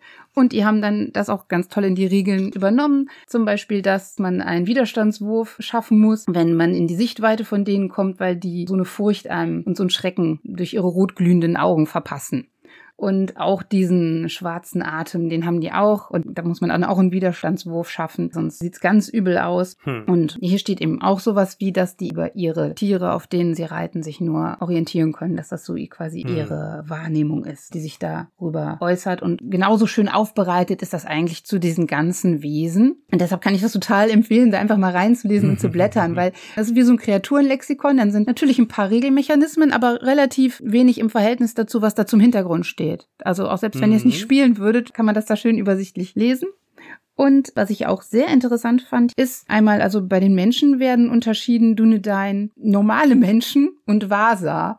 Das ist halt mhm. irgendwie, finde ich ein bisschen kritisch, hierarchisch, sag ich mal. Mhm. Also es gibt die normalen Menschen, dann gibt's Dunedain, die so ein bisschen denen überlegen sind, quasi die höheren ja. Menschen. Und Vasa sind so Naturvölker, die sind denen dann eher so untergeordnet. Also das ist ein bisschen unschön gemacht, ah, finde ja. ich. Mhm. Allerdings gibt es eben auch noch andere Wesen, die man spielen kann, die eben alle die gleichen Attribute und Fähigkeiten haben, die alle gleich dargestellt sind im Regelwerk mhm. mit den gleichen Informationen, die wir über sie bekommen. Und das sind ja einmal jetzt diese Menschentypen. Und dann haben wir aber auch noch Orks und Trolle und natürlich auch Elben, Zwerge und Hobbits und was mich halt jetzt nochmal überrascht hat, als ich es mir angeschaut habe, ist, dass die alle im Kapitel Völker aufgelistet sind, alle mit den gleichen Eigenschaften. Es wird nicht ah, unterschieden ja. zwischen jetzt so den guten, spielbaren, zwischen der guten Perspektive und den Orks und Trollen als Monster, sondern mhm. die sind alle gleich geführt. Natürlich, normalerweise spielen dann die Leute dann erstmal die, die Guten, aber man kann genauso von dem Regelwerk her auch diese eher dem dunklen zugewandten Wesen spielen. Man hat alle Informationen, mhm. um das zu machen. Dann gibt's auch noch Umli, Halbzwerge, die kann man auch spielen. Die sind auch nochmal mhm. extra. Und die Berufe, die man wählen kann, sind so die ganz klassischen Fantasy-Klassen aus Rollmaster dann auch. Mhm. Was ich auch schön fand, war, wie Magie dargestellt wird. Es gibt die Leitmagie, darüber hatten wir auch vorher schon mal gesprochen, dass es ja diese Magie gibt, die von den Wala kommt. Und es gibt die Essenzmagie, das ist die Energie, die in allem ist. Ne? Es gibt diese göttliche Magie so. und es gibt die Energie der Welt. Ne? Wir haben ja gesagt, dass es so ein bisschen mhm. getrennt ist, diese Sphären. Und je nachdem, mhm. was für Magie man in diesem System erlernt mit seiner Figur, bedient man sich dann entweder aus der Welt oder eben mhm. aus diesem Göttlichen heraus. Ah ja. Das ist interessant vom Magiesystem her. Also ich erinnere mich nur, dass es bei RuneQuest auch so sehr differenziert, zumindest in der sechsten Edition ja. so, ich glaube, sechs verschiedene Arten von Magie gibt. Und da gibt es auch diese Unterscheidung zwischen unter anderem dieser Magie, die vom Göttlichen kommt und dieser Magie, mhm. die quasi aus der Natur gezogen wird. Also eher so einer pantheistischen Weltsicht und so einer durch Offenbarung genau. oder durch göttlichen Einfluss. Und hier haben wir jetzt nur zwei, ne? Aber das sind immerhin mhm. zwei, die ja doch sehr auch diese Teilung der Welt in so übernatürliches, göttliches und die Welt mhm. selber, in der aber auch quasi was Magisches drin ist, zeigt. Und interessant ist überhaupt, dass man hier auch so viel Magie lernen kann. Es gibt ja unheimlich viele Spruchlisten für die verschiedenen ah, ja. Klassen, die man spielen kann. Es gibt sehr viele Zaubersprüche, die erlernbar sind und man kann einen Zauberer spielen. Und wenn man jetzt mal so auf die Welt schaut, ne, vom Herr der Ringe, ich mhm. meine, wie viele Zauberer gibt's da? Ihr könnt halt einen Zauberer spielen, so ja, fünf. Das ist halt so voll overpowered eigentlich. Ne? Oder ihr könnt Wirklich, einen ja. magiebegabten Elben spielen, der halt so richtig was daherzaubern kann, so. Oder auch einen Baden, okay. der, der irgendwelche Spruchlisten hat. Ihr seid relativ mächtig mit diesem System in der Welt als Spieler, ja. aber auch als Spielleiter, denn ihr könnt ja hier mhm. das gesamte Repertoire an Monstern auf die Spielfläche bringen, wenn ihr das wollt. Es ist quasi, wie ich eben auch gesagt habe, auf ganz Mittelerde. Ihr könnt alles nutzen. Mhm. Ihr könnt halt das Silmarillion spielen damit auch, wenn mhm. ihr das wollt. Ne? Ja. Das gibt ganz viel her, das wirklich so eher High Fantasy auch zu spielen. Und äh, es gibt mhm. äh, alle möglichen Wesen, alle Kreaturen, die im Herr der Ringe und Hobbit vorkommen, aber auch Wesen, die in diesem Gedichtband Tom Bombadil vorkommen. Also die, Ach, die tauchen ja? tatsächlich auch auf. Mumakil sind diese riesen Elefanten und Feisti Tykelin, beziehungsweise ist immer ein bisschen unterschiedlich übersetzt. Fast die, ja. ja, genau. Das ist diese Riesenschildkröte, diese sagenumwobene ja, ja. Riesenschildkröte. Also die gibt's auch. Die so ein bisschen an die Mythologie von Terry Pratchett erinnert. Ja, ja total. ne, also das gibt's auch. Witzig. Also ihr habt genug wirklich furchterregende Monster, die ihr spielen könnt. Mhm. Und ihr könnt auch die Bösen spielen. Oder ihr könnt auch bekehrte Orks spielen, wenn ihr das wollt. Ach, wirklich, ja? Könnte man machen. Man hat ja die Werte. Ne? Also das mhm. kannst du machen. Du kannst dir alle Bestandteile von Mittelerde nehmen und mhm. damit spielen, wie es dir gefällt. Ah ja, das ist ja schon relativ frei. Löst auch so diese starre gut-böse Dichotomie von Tolkien so ein bisschen auf, ne? Dass du wirklich da sehr selbstbestimmt wählen kannst und, und Ja. den Weg einschlagen kannst, moralisch, von der Orientierung her. Wenn man jetzt die Sachen, die hier angelegt sind, direkt spielen würde, sieht das Mhm. natürlich nicht so aus. Das wird klassisch auch dann in den Beispielen so gegeben, aber du hast alle Werte. Und dass Mhm, überhaupt ja, jetzt ja. hier in der Tabelle Orks und Zwerge nebeneinander stehen und eben Absolut. nicht die Orks in dem Kapitel für Monster nur geführt werden. Und auch so ein Mhm. bisschen über den Hintergrund von Orks und Ogern und was die so für Unterschiede haben und auch so kulturell denen Ah ja, wichtig ist und okay. wie die so zueinander stehen, steht da auch. Also auch wie, Mhm. wie bestimmte Ork-Typen und Oger sich so mit gegenüberstehen. Also das Mhm. gibt schon genug her, um damit vielleicht dann auch mal die Ork-Seite zu spielen. Interessant. Und das finde ich eigentlich schon ganz interessant. Wir haben das früher nie ausgenutzt, muss ich sagen. nee, wir auch nicht. Aber wir haben es auch wirklich sehr jung drin. gespielt damals, ja. Mhm. Ja.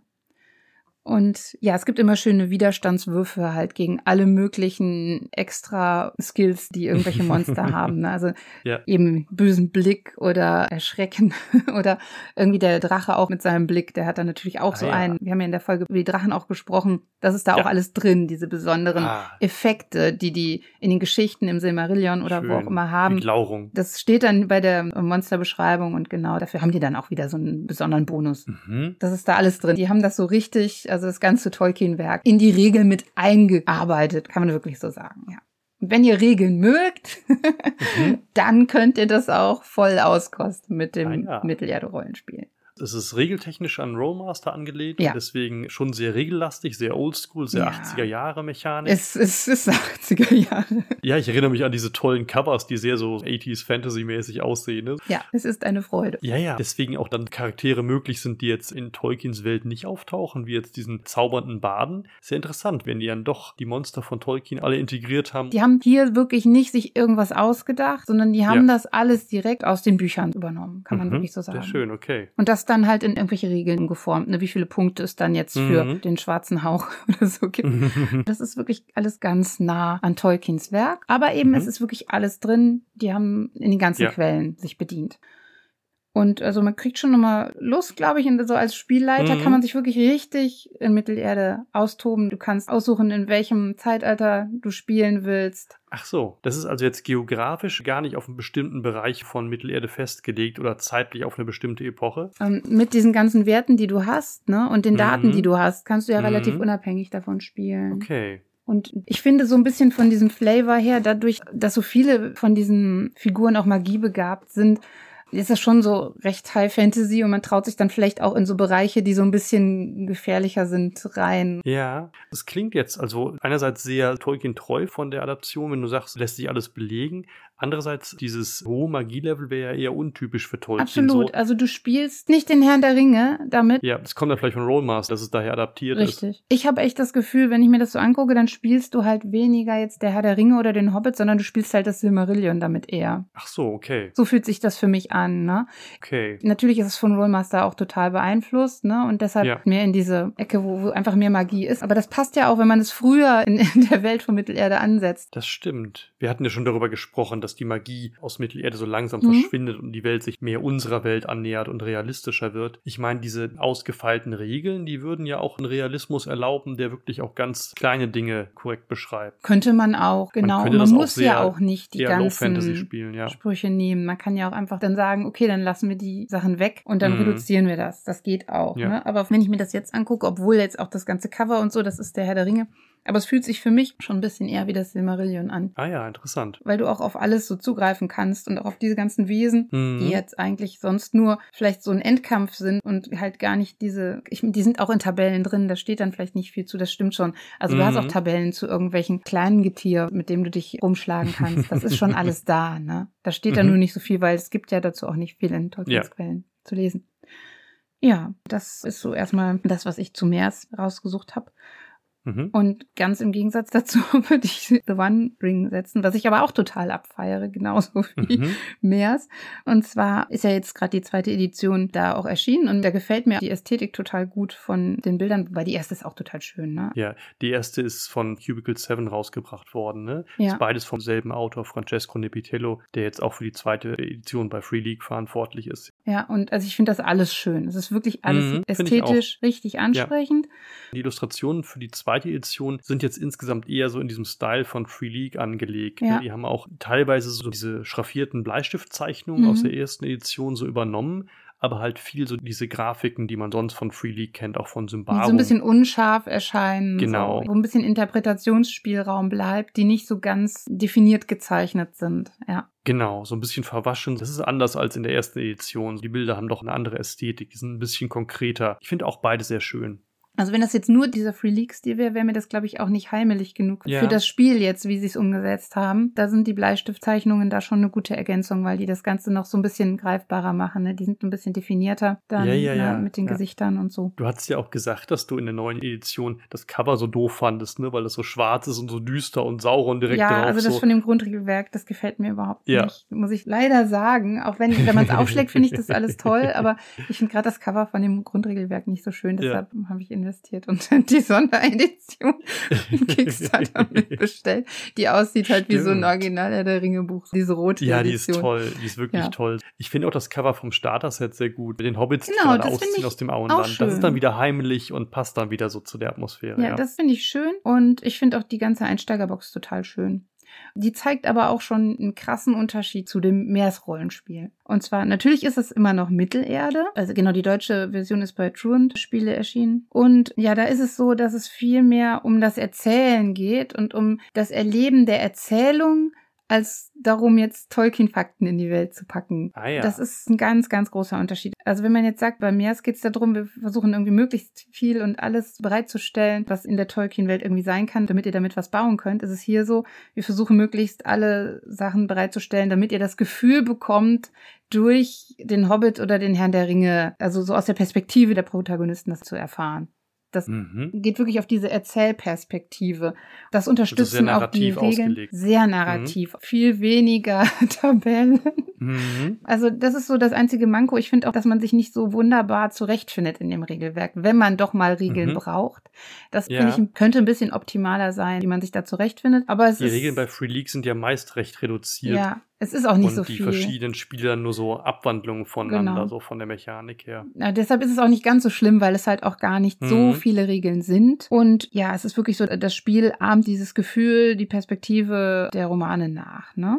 Ja, ja, okay. Und die eigentliche Bedrohung ist, dass der Charakter irgendwann erschöpft ist oder durch den Schatten bedroht wird und durch Verzweiflung oder böse Taten auch seine Hoffnung verliert, also so Hope, ganz wichtige Sache, und dann eben auch durch böse Taten korrumpiert wird. mhm. Das wird auch nachgestellt, ne? Du Mhm. spielst natürlich so einen Charakter, der auch in der Gefahr ist, irgendwie zu kippen. Ah ja, das ist das, okay. was dich ein bisschen bedroht. Und das ist auch regeltechnisch dargestellt mit diesen Hope-Punkten, die du verlieren kannst. Und wenn dir etwas Schlimmes passiert, wenn du selber etwas Schlimmes tust oder du Zeuge wirst von etwas, was dich total in deinen Grundfesten erschüttert, Mhm. dann kannst du deine Hoffnung verlieren und dann läufst du Gefahr, irgendwie da unterzugehen, ja. Ja, und eben auch mit dem Schatten, ne? Ja. Also ich meine, allein der Begriff Schatten, dass er auftaucht, das ist ja dann offensichtlich ein zentraler Begriff aus dem Herrn der Ringe Ja, von Tolkien übernommen, ne? Dass Richtig. du dem Schatten verfallen kannst, dass der Schatten wachsen kann, eben genau wie bei den Nazgul oder bei allen anderen Wesen, die dem Bösen verfallen können. Ja. Das wäre dann ja regelmechanisch vielleicht eine Parallele zu Spielen wie Xulu, wo es diese Mhm. geistige Stabilität gibt, die dann sinken kann, ne? wo es quasi so ein Spektrum gibt, inwieweit man dem Wahnsinn, dem Bösen, dem Dunklen, dem Ja. Irrationalen verfällt. Ne? Ja. Und das scheint hier so ähnlich zu sein. Genau, und was auch so ein bisschen ähnlich ist, ist, bei Meers habe ich gesagt, da spielst du ja so richtige Helden, die irgendwie richtig was Mhm. können, ne? Und wenn du durch Mittelerde reisen willst und die fantastischen Wesen da kennenlernen willst, so dann Mhm. spielst du halt Meers.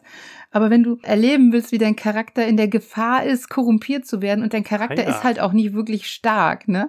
Gerade in dem Starter-Set, da spielt man Hobbits, man kann eben auch später andere Wesen spielen, aber die sind alle nicht super mächtig. Ah, ja, Und okay. selbst wenn du einen Elben spielst, also einen Zauberer kannst du schon gar nicht spielen, ne? Also Mhm, wenn ja. du einen Elben spielst oder einen Zwerg, dann hast du so einen Zauberspruch vielleicht, den du so kannst, aber der, ah, ja. der ist auch nur so ganz marginal verändert, der so mh, Wahrscheinlichkeiten irgendwie.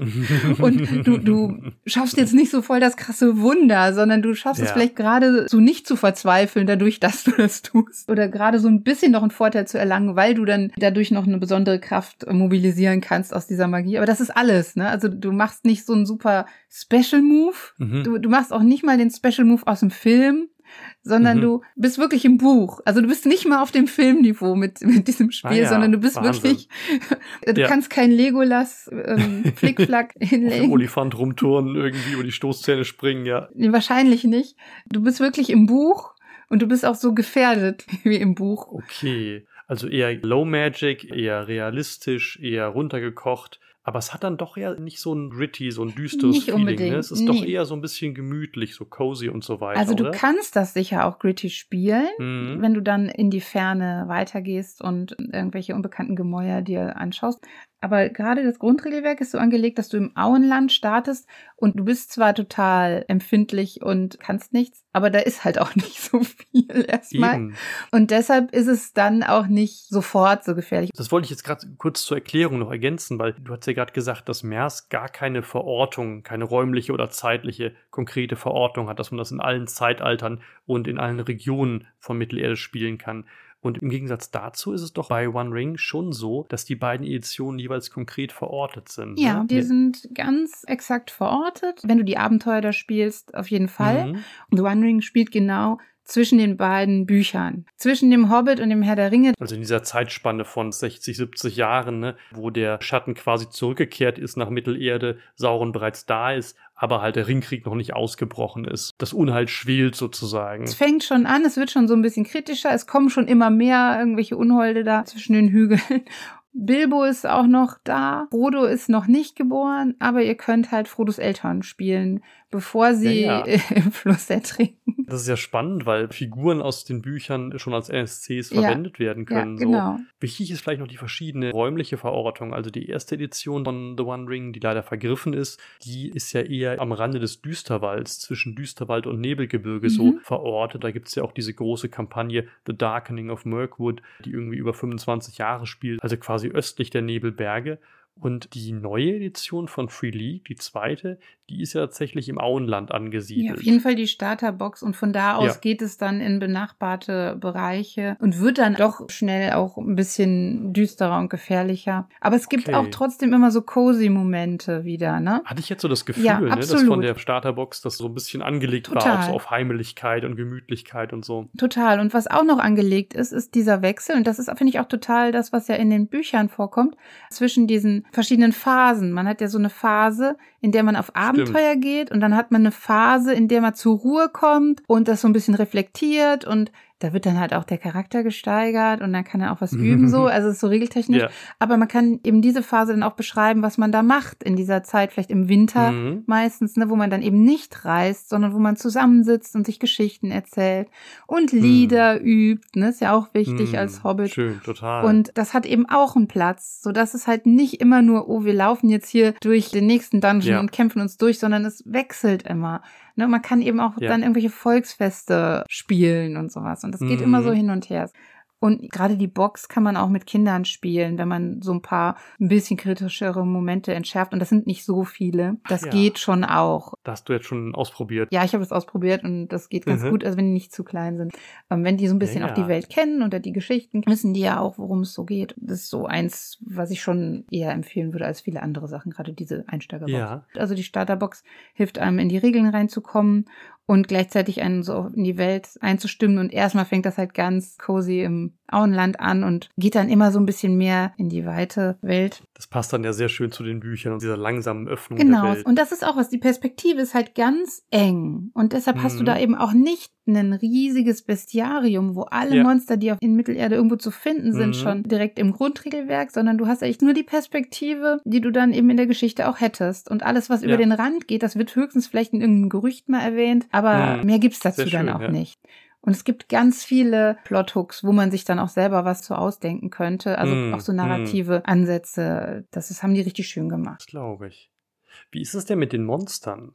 Es wird dann so vom Auenland aus der Blick geweitet langsam. Ja. Wie werden die dargestellt? Du hast ja gerade schon angedeutet, dass es anders ist als bei MERS. Ja, also es gibt in der Starterbox eben nur die, die dann da auch vorkommen und die werden dann eingeführt, wenn sie da auftauchen. Und das mhm. sind auch nur ganz wenige, die dann halt in dem Bereich schon sind. Mhm.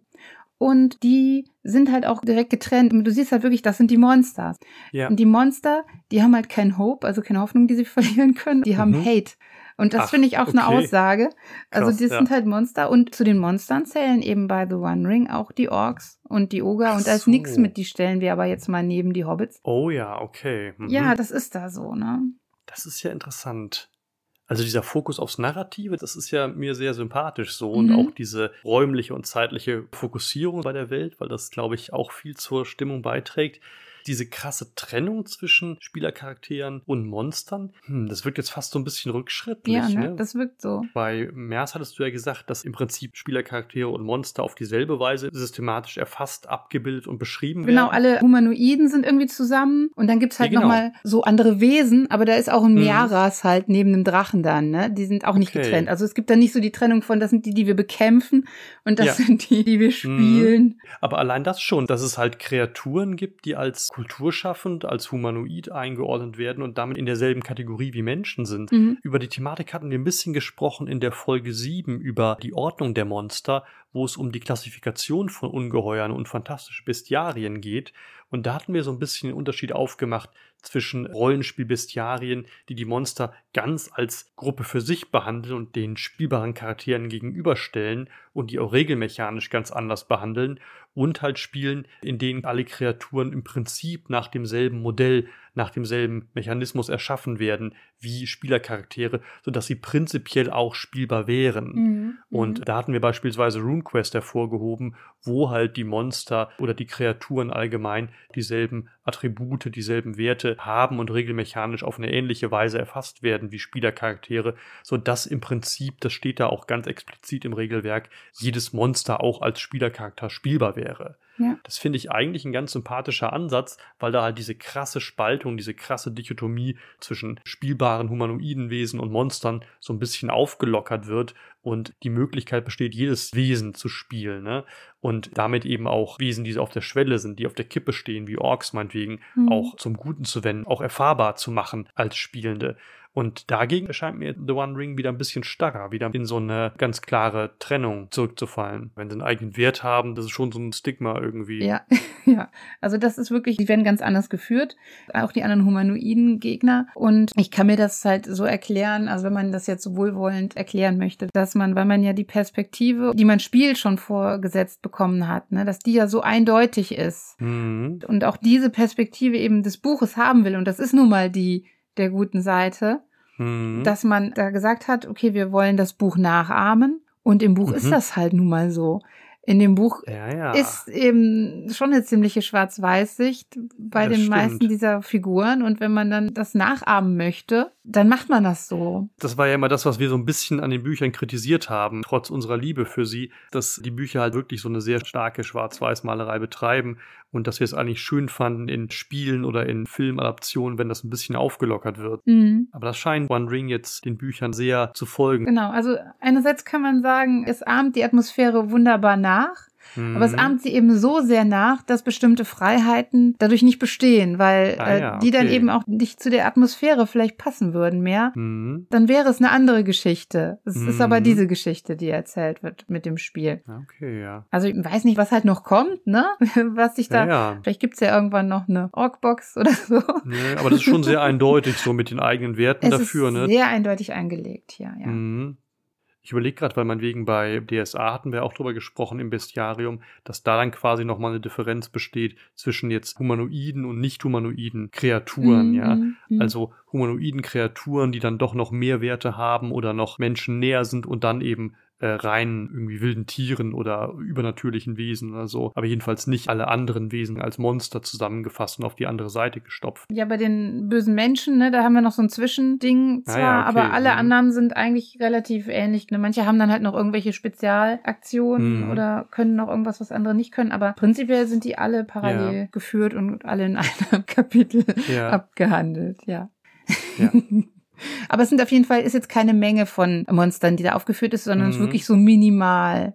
Und es ist auch nicht so sehr kampflastig ausgelegt. Ne? Also der Kampf mhm. ist dann meistens doch wirklich die letzte Möglichkeit, wie man irgendwas regeln kann. Gerade bei den Hobbits, die haben auch andere Möglichkeiten, mit irgendwelchen Problemen umzugehen und müssen da vielleicht manchmal ein bisschen cleverer sein, weil die doch vom Kampf her ein bisschen unterlegen sein Das stimmt, könnten. die wollen ja eher gemütlich sein eigentlich. Die können sich gut verstecken. Okay, okay, ja.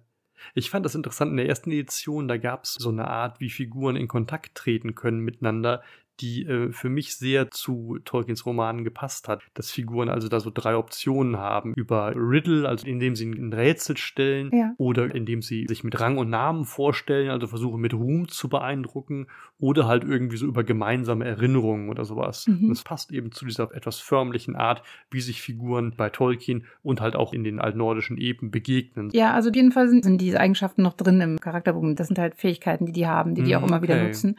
Also auch sowas wie Singen ist halt Mm. eine wichtige Eigenschaft. Absolut, ja. Weil das auch was ist, was die immer machen und Ja. worüber die auch sich annähern. okay. Das ist auch noch damit drin.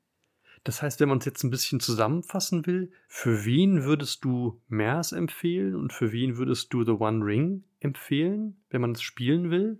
Also ich würde Meers empfehlen, wenn man wirklich so einen richtigen Helden spielen will und durch Mittelerde reisen und möglichst fantastischen Wesen begegnen möchte. Mhm. Oder wenn man als Spielleiter Spaß hat, wirklich Mittelerde sich vorzunehmen und damit alles Mögliche zu machen und sich einfach auszusuchen, was man da jetzt spielt. So Mhm. freier, ne? Freier wirklich da selber ein Abenteuer drin zu bauen. Vielleicht auch in ein bisschen früheren Zeiten. Mhm. Und wenn ich die Atmosphäre von den Romanen nachempfinden möchte und da so durchlaufen möchte, also das Gefühl haben möchte, was ich hatte, als ich die Romane gelesen habe, dann würde ich The One Ring spielen, Mhm. Ah ja. um diese Perspektive einzunehmen. Und wo findest du die Monster überzeugender? Ja, ich finde, in The One Ring geht es eigentlich gar nicht so um die Monster. Mhm. Natürlich kann man auch tolle Monsterbegegnungen in The One Ring haben, aber es geht ja eigentlich eher darum, wie geht meine Figur mit dem Monster um Okay. Und wie schafft meine Figur das möglichst unbeschadet aus dieser Situation rauszukommen? Ne? Und wie Mhm. geht meine Figur auch mit der Gruppe um? Mhm. Das ist da viel wichtiger. Wer bin ich da in dieser Welt? Mhm. Wie füge ich mich da ein in meinen Platz? Ne? Und wie finde ich da meinen Weg durch diese Welt? Und den Monstern, dem begegne ich da vielleicht irgendwie? Ja. Aber das ist eher so eine Randberührung. Ja. Ich kann auch dran vorbeihuschen. Und in Meers ist es eher so, dass die Monster halt wirklich, die sind halt in dem Regelwerk komplett beschrieben. Also der Spielleiter weiß genau, was er da vor sich hat. Mhm. Also Ja, da kann man einen epischen zelebriert und Kampf- abgefeiert und man hat alle Ja, Möglichkeiten. genau. Und in The One Ring geht es eher um Fragen der Identität, Fragen Mhm. der sozialen Gruppe, Fragen der Zugehörigkeit. Und dieses narrative Moment überwiegt eher und dieses stimmungsvolle. Ich meine, durch so regeltechnische Aspekte wie jetzt Hope oder den Schatten ist natürlich das Böse oder das Ungeheuerliche auch wieder präsent. Ne? Ja, aber es ist mir das das eigene ist eher so eine Ungeheuer. ne? psychologische Kategorie, Mhm. ne? Und eine Das Ungeheuer Frage der. Selbstentwicklung, das Ungeheuer in mir und nicht so sehr die fantastischen Wesen, die Kreaturen, die einem auf dem Weg begegnen. Vielleicht könnte man das so als Unterschied auch nehmen. Ja, und vielleicht versöhnt das auch ein bisschen damit, dass bei The One Ring die Monster den Spielern so gegenübergestellt werden, weil die Spieler halt auch immer in Gefahr sind, so ein bisschen zu kippen. Oh ja. Und deshalb vielleicht dann auch nicht so glorreiche Helden sind, wie sie beim Meers sein könnten. hm. Also ich finde, es hat so beides seine Berechtigung. Und vielleicht braucht man gar nicht so vielen äußeren Monstern auf dem Weg begegnen, weil das innere Monster schon wartet. Ja, Und genau. äh, einen auch übermannen kann. Ganz genau, ganz genau. Hm. Das denke ich. Also das Monster bei The One Ring ist eher so in einem selber drin. Oh ja. Und bei spannend. Meers kann man halt ganz viele Monster Spannend. in der Welt entdecken. Ja. Also damit haben wir euch, glaube ich, einen guten Ausblick gegeben auf zwei Spiele, die in Tolkiens Welt spielen und auf die Art und Weise, wie die Monster darin behandelt werden. Und ihr könnt euch jetzt selber überlegen, was euch mehr zusagt, was euch mehr interessiert, was euch mehr lockt, auf welche Weise ihr im Rollenspiel Mittelerde erkunden wollt. Viel Spaß wünsche ich euch. Und wenn ihr dann Erfahrungen gemacht habt, dann könnt ihr uns auch gerne was dazu in die Kommentare schreiben. Ganz was genau. ihr vielleicht auch anders erlebt habt, als wir das jetzt hier so dargestellt haben. Vielleicht habt ihr ja noch einen ganz anderen Aspekt freigespielt. Absolut. Das gilt natürlich auch für die allgemeinen Beschreibungen der Monster. Also wir haben sicher ganz viele vergessen und unsere Monstertypen, die konnten natürlich jetzt nur bestimmte Arten von Monstern erfassen. Aber wir haben über einige Monster, die in Tolkiens Werken vorkommen, nicht gesprochen. Das hätte den Rahmen gesprengt. Den haben wir schon längst gesprochen. Den haben wir schon längst gesprengt, genau. Die müsst ihr selber entdecken. Aber natürlich sind wir gespannt auf eure Meinungen, eure Eindrücke. Natürlich wollen wir wissen, was haltet ihr von Tolkiens Mythologie? Ist ein Schöpfungsmythos für euch plausibel? Was findet ihr daran altbacken? Was hättet ihr anders gemacht? Welche Monster findet ihr am faszinierendsten? Welche findet ihr langweilig? Und natürlich auch, wir haben ja viel über Adaptionen gesprochen. Was haltet ihr von Peter Jacksons Filmen? Was haltet ihr von der Serie Ringe der Macht? schreibt uns, wir freuen uns über jeden einzelnen Kommentar, über Vorschläge, Anregungen und Ideen, natürlich auch in grundsätzlicher Hinsicht zu unserem Podcast. Eure Meinung ist da also jederzeit willkommen. Ja, und wir haben heute noch zwei Shoutouts und der erste geht an The Halflings Den. Das passt gerade mhm. so wunderbar. die beiden Halblinge, die machen nämlich wunderschöne Miniatursphären, wo ihr oh ja. so kleine Orte besuchen könnt, in der Flasche eingekorkt. Und ganz viele davon passen auch total zu der Ästhetik von Tolkien. Ne? Also ja. so eine kleine Höhle, die man da besuchen kann. Oder den Kampierplatz, wo ihr rastet am See oder in einer ja. alten Ruine. Also ganz wunderschöne kleine Orte. Sind wunderbar wunderbar zum Verschenken. Ich habe hier eine auf dem Schreibtisch stehen, die du mir geschenkt hast. Ja. Ganz wunderbar. Und natürlich stellen Halflings denn auch tolle Würfel und Accessoires her. Ja, schöne Lesezeichen auch, die ihr euch in die neue Silmarillion-Edition, äh, die ihr jetzt auch mhm. gerade rausgekommen Sehr ist, edel. reinlegen könnt. Das wird dem gerecht, ja. Genau, also schaut euch mal um auf der Website. Halflings Den sind auch auf Twitter und Instagram aktiv. Da lohnt sich in diese mit sehr viel Liebe handgemachten, mit sehr viel Liebe handgemachten kunsthandwerklichen Produkte reinzuschauen. Ja, und unser zweiter Shoutout, der geht an Michael Blume. Michael Blume ist ein alter Vertrauter, Bekannter von uns, der unseren Podcast schon seit frühen Zeiten enthusiastisch unterstützt hat, wofür wir sehr dankbar sind. Er ist Religions- und Politikwissenschaftler und Bundesbeauftragter des Landes Baden-Württemberg gegen Antisemitismus und setzt sich in dieser Funktion sehr couragiert gegen Antisemitismus, Fremdenhass, Rassismus ein. Und Michael Blume ist nebenbei auch ein langjähriger Fantasy-Fan und Rollenspieler. Insbesondere Tolkien liegt ihm auch sehr am Herzen. Und auf seinem YouTube-Kanal hat er eine tolle Reportage, ein tolles Video zu Tolkiens Mythentheorie im Spannungsfeld von Heidentum und Christentum. Die ist sehr hörenswert. Da bezieht er sich auch auf die Vorlesungen über Märchen und das Konzept der Eukatastrophe, was wir im ersten Teil unserer Tolkien-Folge erwähnt haben. Außerdem hat er einen sehr lesenswerten Aufsatz geschrieben, Mitarbeit am Mythos, auf dem Blog von Boardgame Historian, die wir auch schön grüßen an dieser Stelle, und weitere Beiträge über die Funktionen, auch die edukativen Funktionen von Fantasy auf seinem Wissenschaftsblog Natur des Glaubens auf Psylocke Spektrum der Wissenschaft. Er hat nebenbei ein sehr wichtiges und lesenswertes Buch über Verschwörungsmythen publiziert, das gerade in dieser Zeit vielen Leuten ans Herz gelegt sei. Ja, und Michael Blume dürfen wir demnächst auch persönlich begrüßen, weil er nämlich in unseren Podcast kommt. Juhu. da freuen ja. wir uns sehr drauf. Freuen uns schon sehr, mit ihm zu sprechen und ihn zu all den Fragen zu löchern, die ihn auch umtreiben, über die aufklärerischen Funktionen der Fantastik und über das edukative Potenzial von Rollenspielen. Darüber wollen wir gern ausführlich mit ihm sprechen, demnächst an dieser Stelle. Ja, und damit sind wir jetzt auch am Ende der genau. Folge. Damit sind wir am Ende unserer Folge. Hoffentlich noch nicht am Ende mit Tolkien, nee, aber fürs ja. Erste. Man kann ja mal eine Pause machen, aber irgendwie kommt es dann doch immer wieder. Also das haben wir ja schon gemerkt. Ja. ja erstmal sind wir damit fertig und genau. hoffen, dass es euch auch Spaß gemacht hat. Vielleicht spielt ihr ja oder habt schon eins der Spiele ausprobiert. Genau. Da könnt ihr uns gerne Bescheid sagen, was ihr darüber denkt. Wir freuen uns, wenn ihr bei der nächsten Folge wieder dabei seid. Bis dahin sagen wir, bleibt ungeheuer vernünftig und bis dahin. Tschüss. Tschüss.